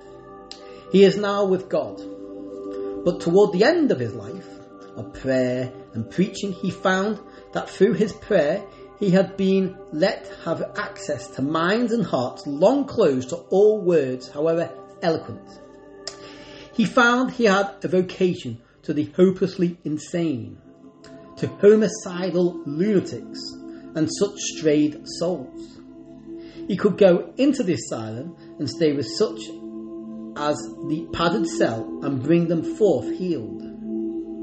Of course, he had spiritual discernment. Naturally, therefore, he did not heal right and left. As I have said, no one who has the vision equal to the power does that. Are we not told there were many lepers in Israel at the time of Elisha the prophet, and none were healed save Naaman the Syrian? Hmm, Naaman. N A A M A N. Do you mean, I asked, that you are interested in psychotherapy? Dr. Tuohill paused, then said, Yes, in the deepest sense of the word, and with the strongest wish that my spiritual discernment may be equal indeed may exceed any power to aid that may be vouchsafed me. That may be vouchsafed me. Well, we parted at that. As I've said, I was puzzled by the ending. I reported to our bishop. Not long before that, one of his colleagues had done a very brave thing. In his diocese, he had a tumble down church on the fringe of one of the large towns. A clergyman asked that he might have it to start there, a ministry of healing. After consulting with some able and open minded doctors, that bishop decided to let this work be ventured under constant supervision. It was of some considerable use for a number of years. Our bishop felt that he should not be less courageous. There was nothing against the man, much to be said for him. The chapel did need someone to take care of it, and after all, we were not sure that Dr. Tuohill would attract a single visitor to hear him, let alone submit to his direction. At the worst, it would mean that it, its upkeep costs would be met and that the services would be said to empty air. Though I would add that I myself greatly doubt if a service devoutly said is ever said to vacancy. Well, I inquired when I used to be in the town how Dr. Tuohill was getting on.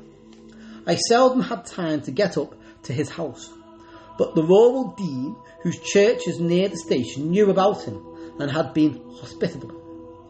He had asked the doctor to read a paper to their deanery society he smiled as he told me that, though they had all liked the reader, the subject had been well above their practical heads.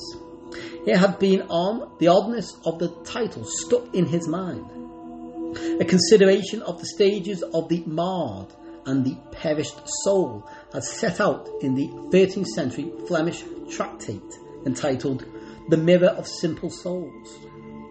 The souls may have been simple, but they seem to have been conjoined by very subtle minds. So, concluded my rural dean, we have now not we have not ventured to ask Dr. Tuohill to address us again, and he seemed quite content to be a lookout man, leaving us in the hold of the ship. Once, however, I did get up, not long ago, and I own on that occasion I was a little disquieted. I thought Dr. Tuohill looked very warm, but to be quite frank, that was not the real source of my sense of misgiving. That arose from something he said which I do think was strange. To my inquiry as to whether people were attending the services, He replied that there were a few on summer evenings, and then added, My request of them that they never sit anywhere but in the last pew of the church. That surely was a queer request.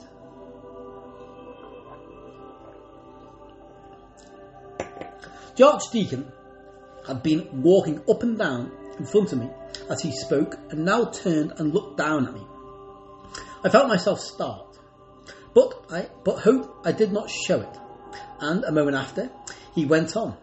Dr. Tuohill added that as only one or two persons came, the back pews held them well enough. But the quest was odd, and it was and it was put with a certain urgency that was oddly disturbing. I think I got out of it by saying that if there was room in the pew for all who dropped in, right and good, that he then added, I wouldn't ask it if it were not important, if it were not to their interest. Puzzled me more. But as you know, it is not wise to speak when you are puzzled. I was rushed for I was rushed for time anyhow. The vice of all administrators, and had to go. And that was the last time I saw him alive. The Archdeacon stopped his slow walk to and fro in front of me, and putting out his hand to pull me to my feet, said, Now come and see the place. He repays study and p- perhaps tells us something about the man who served it. He led me around to the east end, and so we came to the little door on the north side. I told him I had admired the hmm, Taipanum, Tipanum, Taipanum, Taipanum, but he he but had been puzzled by the carving in the cushion capitals of the pillars. It gives the original use of the of the place, though, he replied, and then pointed out the figure which, on the left capital, stood under the figure throned in what he said was cloud and with a small object in its hand. This lower figure had, as I had noticed, something like lines of spaghetti trailing up around it. Those, he said, are the Romanesque carvers convention for flames. Now look at the corresponding figure on this right hand capital. I said I thought this figure had specks or spots drilled on it. That, he added, is the convention of the time for something as bad as burning, leprosy. This chapel, I've said, was a chapel of ease. That is, it was to give ease to the comfortable people down below in the little town and to keep at more and to keep at more than arm's length that ghastly population that wandered in desolate places seeking rest and finding none. For this place, we know, was built in that awful epidemic of the 12th century when leprosy or some frightful eroding skin disease became almost a plague. The panic was terrible. First, the poor creatures were driven out, stripped of home, family, estate. A hideous travesty of a service was held, and the victim was thrown a rough robe, a clapper, and a bowl. Told that the curse had come on him for his sins, and expelled from mankind.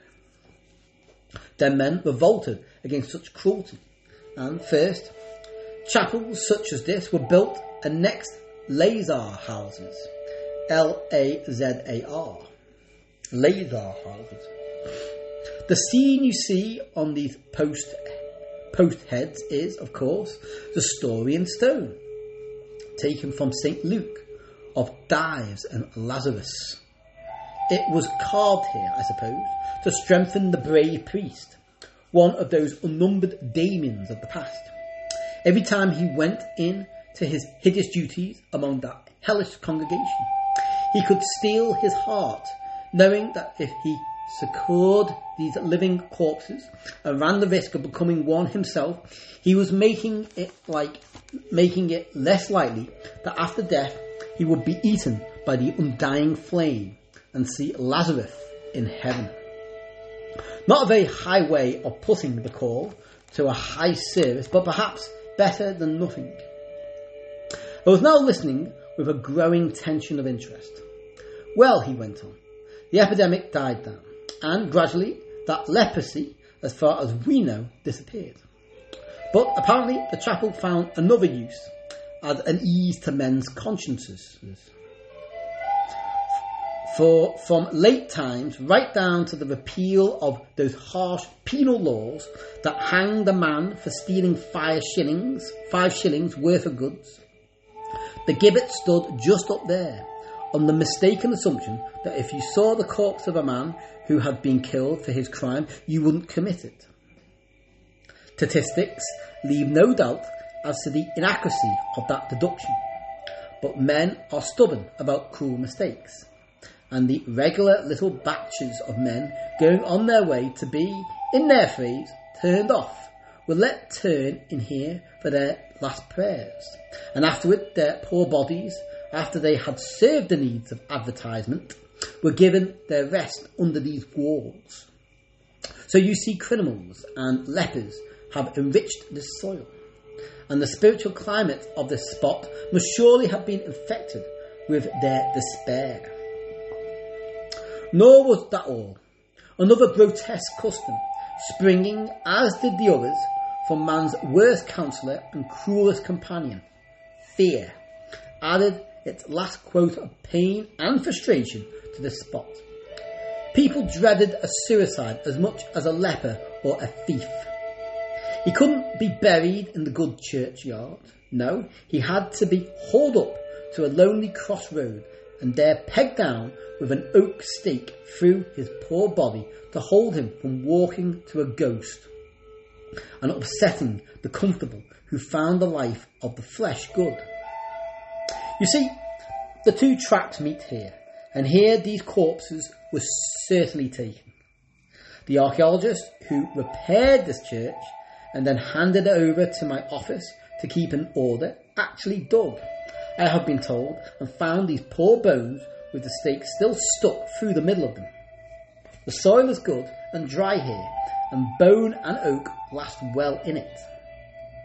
Now, he said, there's only one more item in this rather grim archaeological catalogue, and it's a little lighter, I think.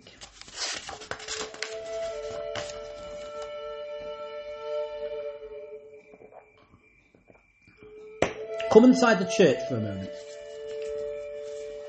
I followed him inside, entering under the image of Michael in his victory, and with the judgment of Dives on either hand of us.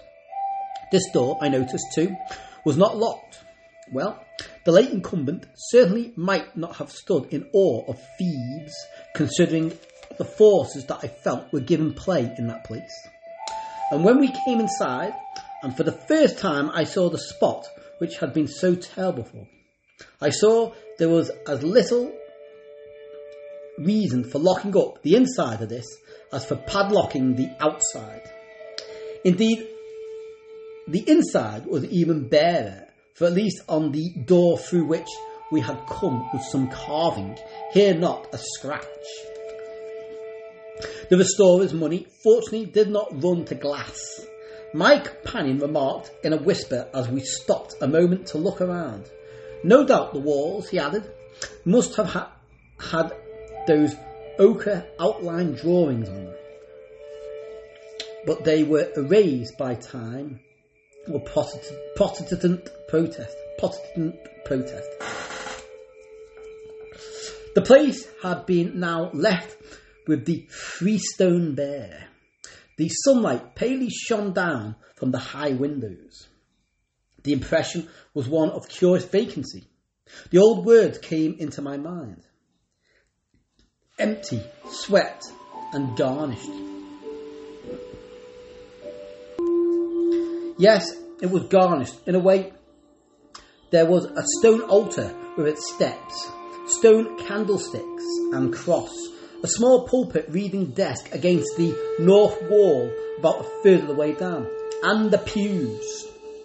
My mind for a moment couldn't remember whence that quotation about the house being left empty actually came. Then I recalled, yes, it was apt.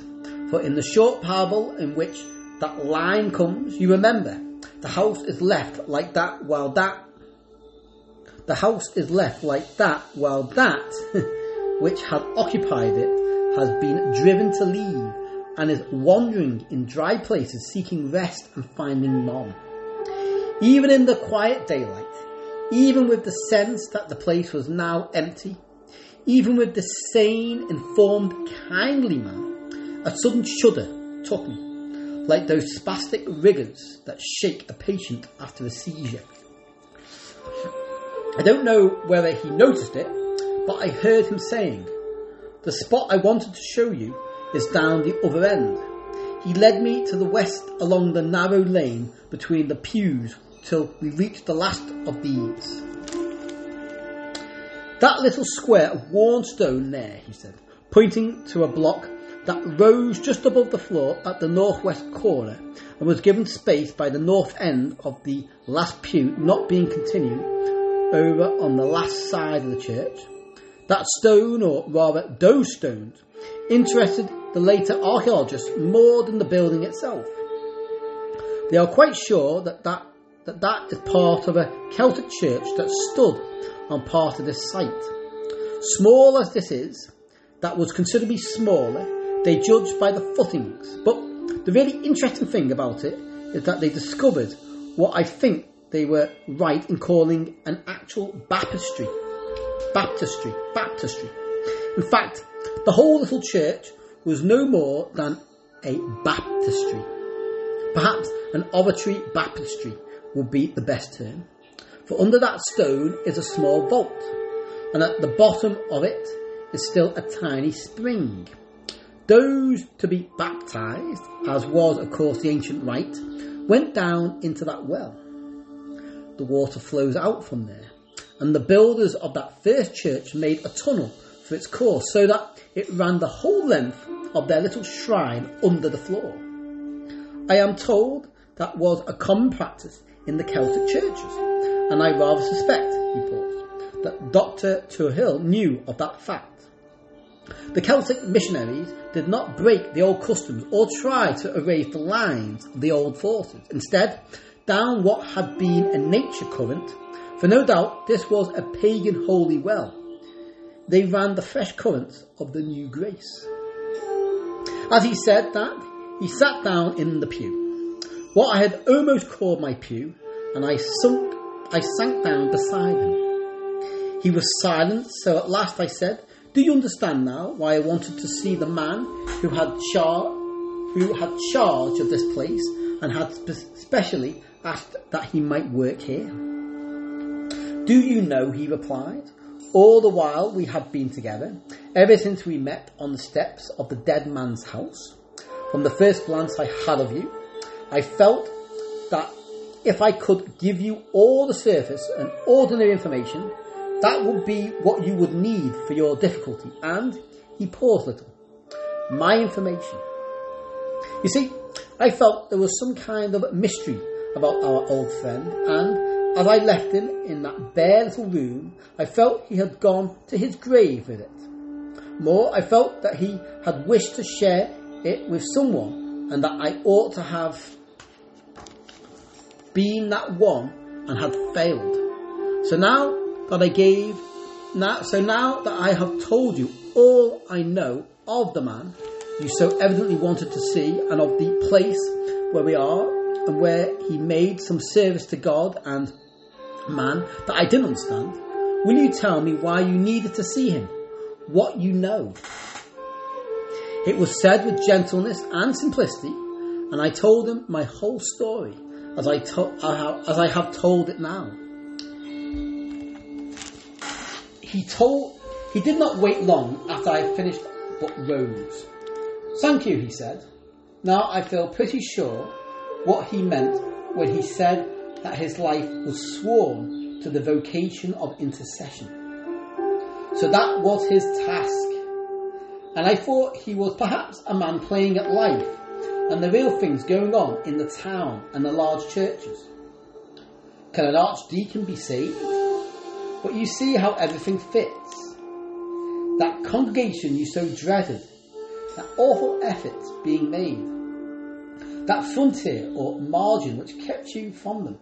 You know, of course, that any water diviner would feel a shock in crossing that stream, and that all through the Middle Ages they used that test to find and destroy people who were using psychic powers without the church's approval. We had gone up toward the east end. At the altar, he paused. Do you know what today is? He asked. I was at a loss and showed it. It is the feast of all saints. You see, then why yesterday was a climax. Why did the church put this feast of all saints right at the tail of the year, among the wreckage and death of the life cycle? It is the culminating feast of final triumph. Today, the faithful celebrate the victory of saints past, the victory of saints past, present, and future. And the church chose this date because, as she rose in the ancient world, she found that that world, the ancient religions which she superseded, had always kept the day an eve before, October the 31st, as the awful day and night of bitter fast and haunted vigil. Men stayed close within their houses, leaving the ways to be trodden by invisible steps. They dared hardly to eat, still less work, for were they not in the presence, the food withering, work blasting presence of all the dead, the spirits, ghosts, the wrecked souls denied life's table, hungry but unable to feed, grasping but unable to hold, longing to attract and to influence but unable to find any purchase, hating but powerless to revenge. Then yesterday was Halloween, I said. But today is All Saints, he answered. And, kneeling down, he began to recite the great thanksgiving and Gloria for the blessed departed. After a moment shamefaced hesitation, I knelt behind him, repeating the sonorous, reassuring words. When we rose, he led me out through the priest's door into the air again. There he turned on me. I'm sure it's all right now, he said. Don't have any misgiving, I beg. You saw, but you were not really touched. That man had great power, and he roused and opened channels in order to reach far down that, loosening those forces, taking their still unresolved tensions, he might free some. Now that he has gone, those that remain still tied will relapse into their locked condition. You are surprised that I'm talking in this way, but is there any conclusion to draw? We have the evidence here in the actual objects and history of this place. And when we put these together with what we now know the man was doing, can we draw any other conclusion? After all, the church I belong to believes in prayer, and every day I am bound to say, I believe in the forgiveness of sins. I believe in the communion of saints and the life everlasting.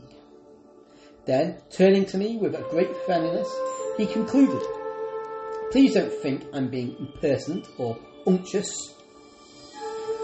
But it is really very obvious that you have been through a great strain.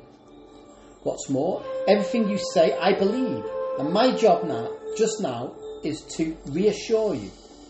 The door was opened, and you looked through at the real struggle of life and death. Now it is closed, you are free to act as you will, on fuller information that most people are granted this side of things. He held out his hands. Well, I must be going down the hill. That telegram as to what to do about the funeral must be here by now. He waved his hand as he turned away. And don't forget that an archdeacon may in the end be saved. Ora pro me. That's O R A P O R M E. Ora pro me. I stayed up on the hill till lunchtime. I had no longer any dread of this chapel. As he said it, I realised that it was true. Perhaps more clearly than he did. I had seen, an unsuspected force generated through what, one may say with absolute exactness, was a terrific power. I had seen it raised to that pitch where it could tear open that callus which life, using the queer analgesic we call time, spreads over its horrible wounds. I had seen with my own senses that things forgotten may remain. Remain because the wrong, the actual twist, tear, and abscess were never healed, never forgiven. They remain as a fistula, eating away under the surface and resulting, who knows, in all the horrors of war and disease, hatred and suffering that to us seem to spring from such absurdly small causes and provocations.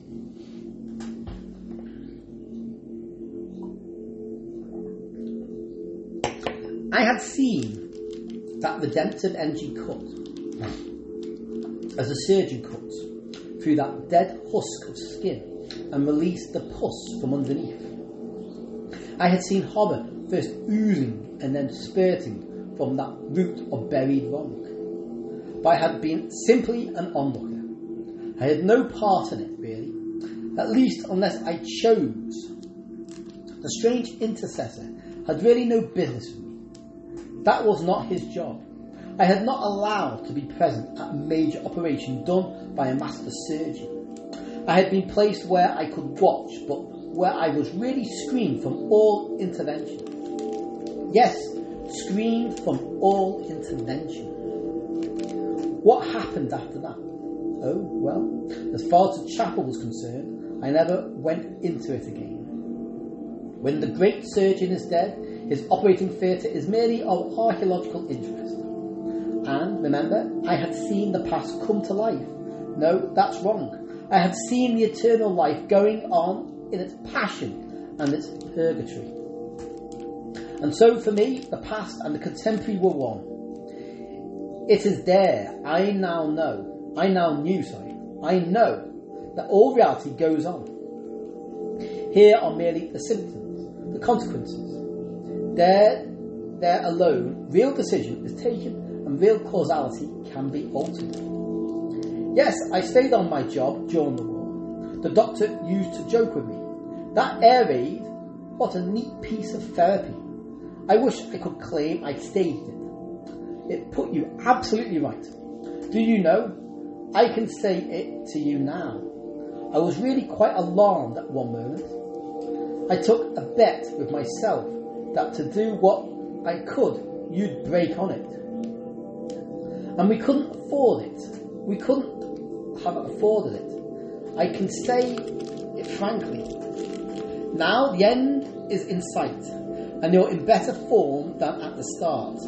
Not only were you a key man to this department, as we all know, but I, as doctor, know that you were the key to our psychological situation.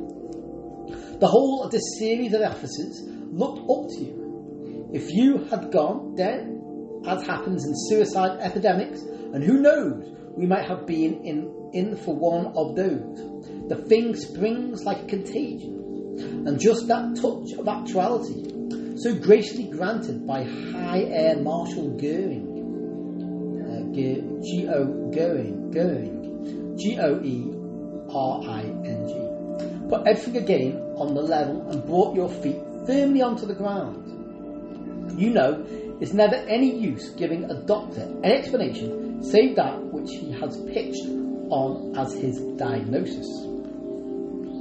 And what would he have made of the right one? Of course, had I given him that, why he had given me enough his confidence of his confidence about me to know that he would have had me in a mental home with electroshock treatments every Sunday instead of my walk.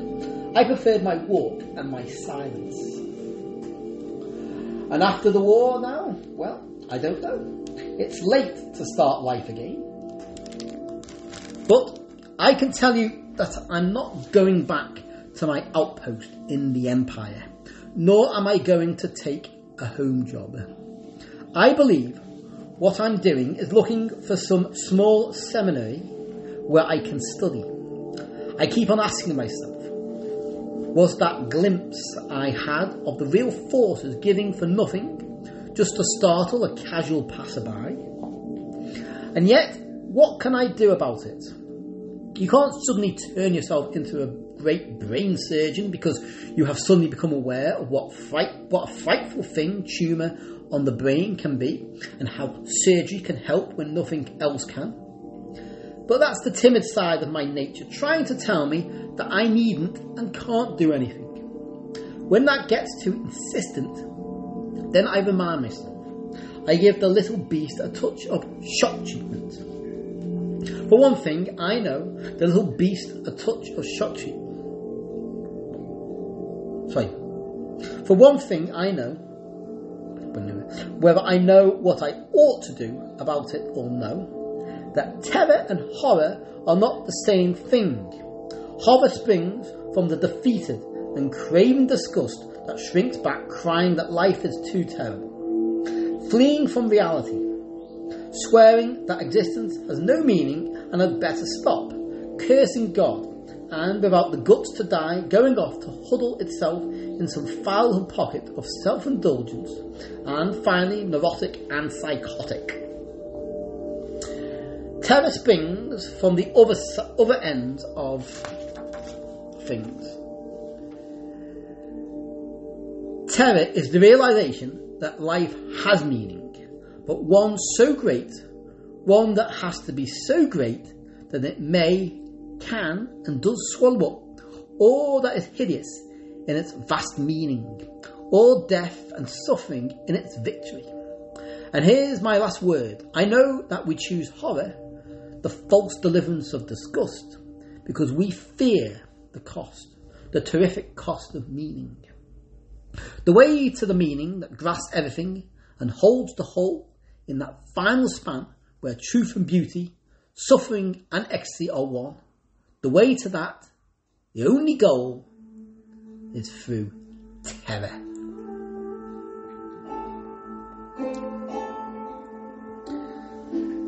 And there you go. The Chapel of Ease has been recorded. I've done, I've transcribed.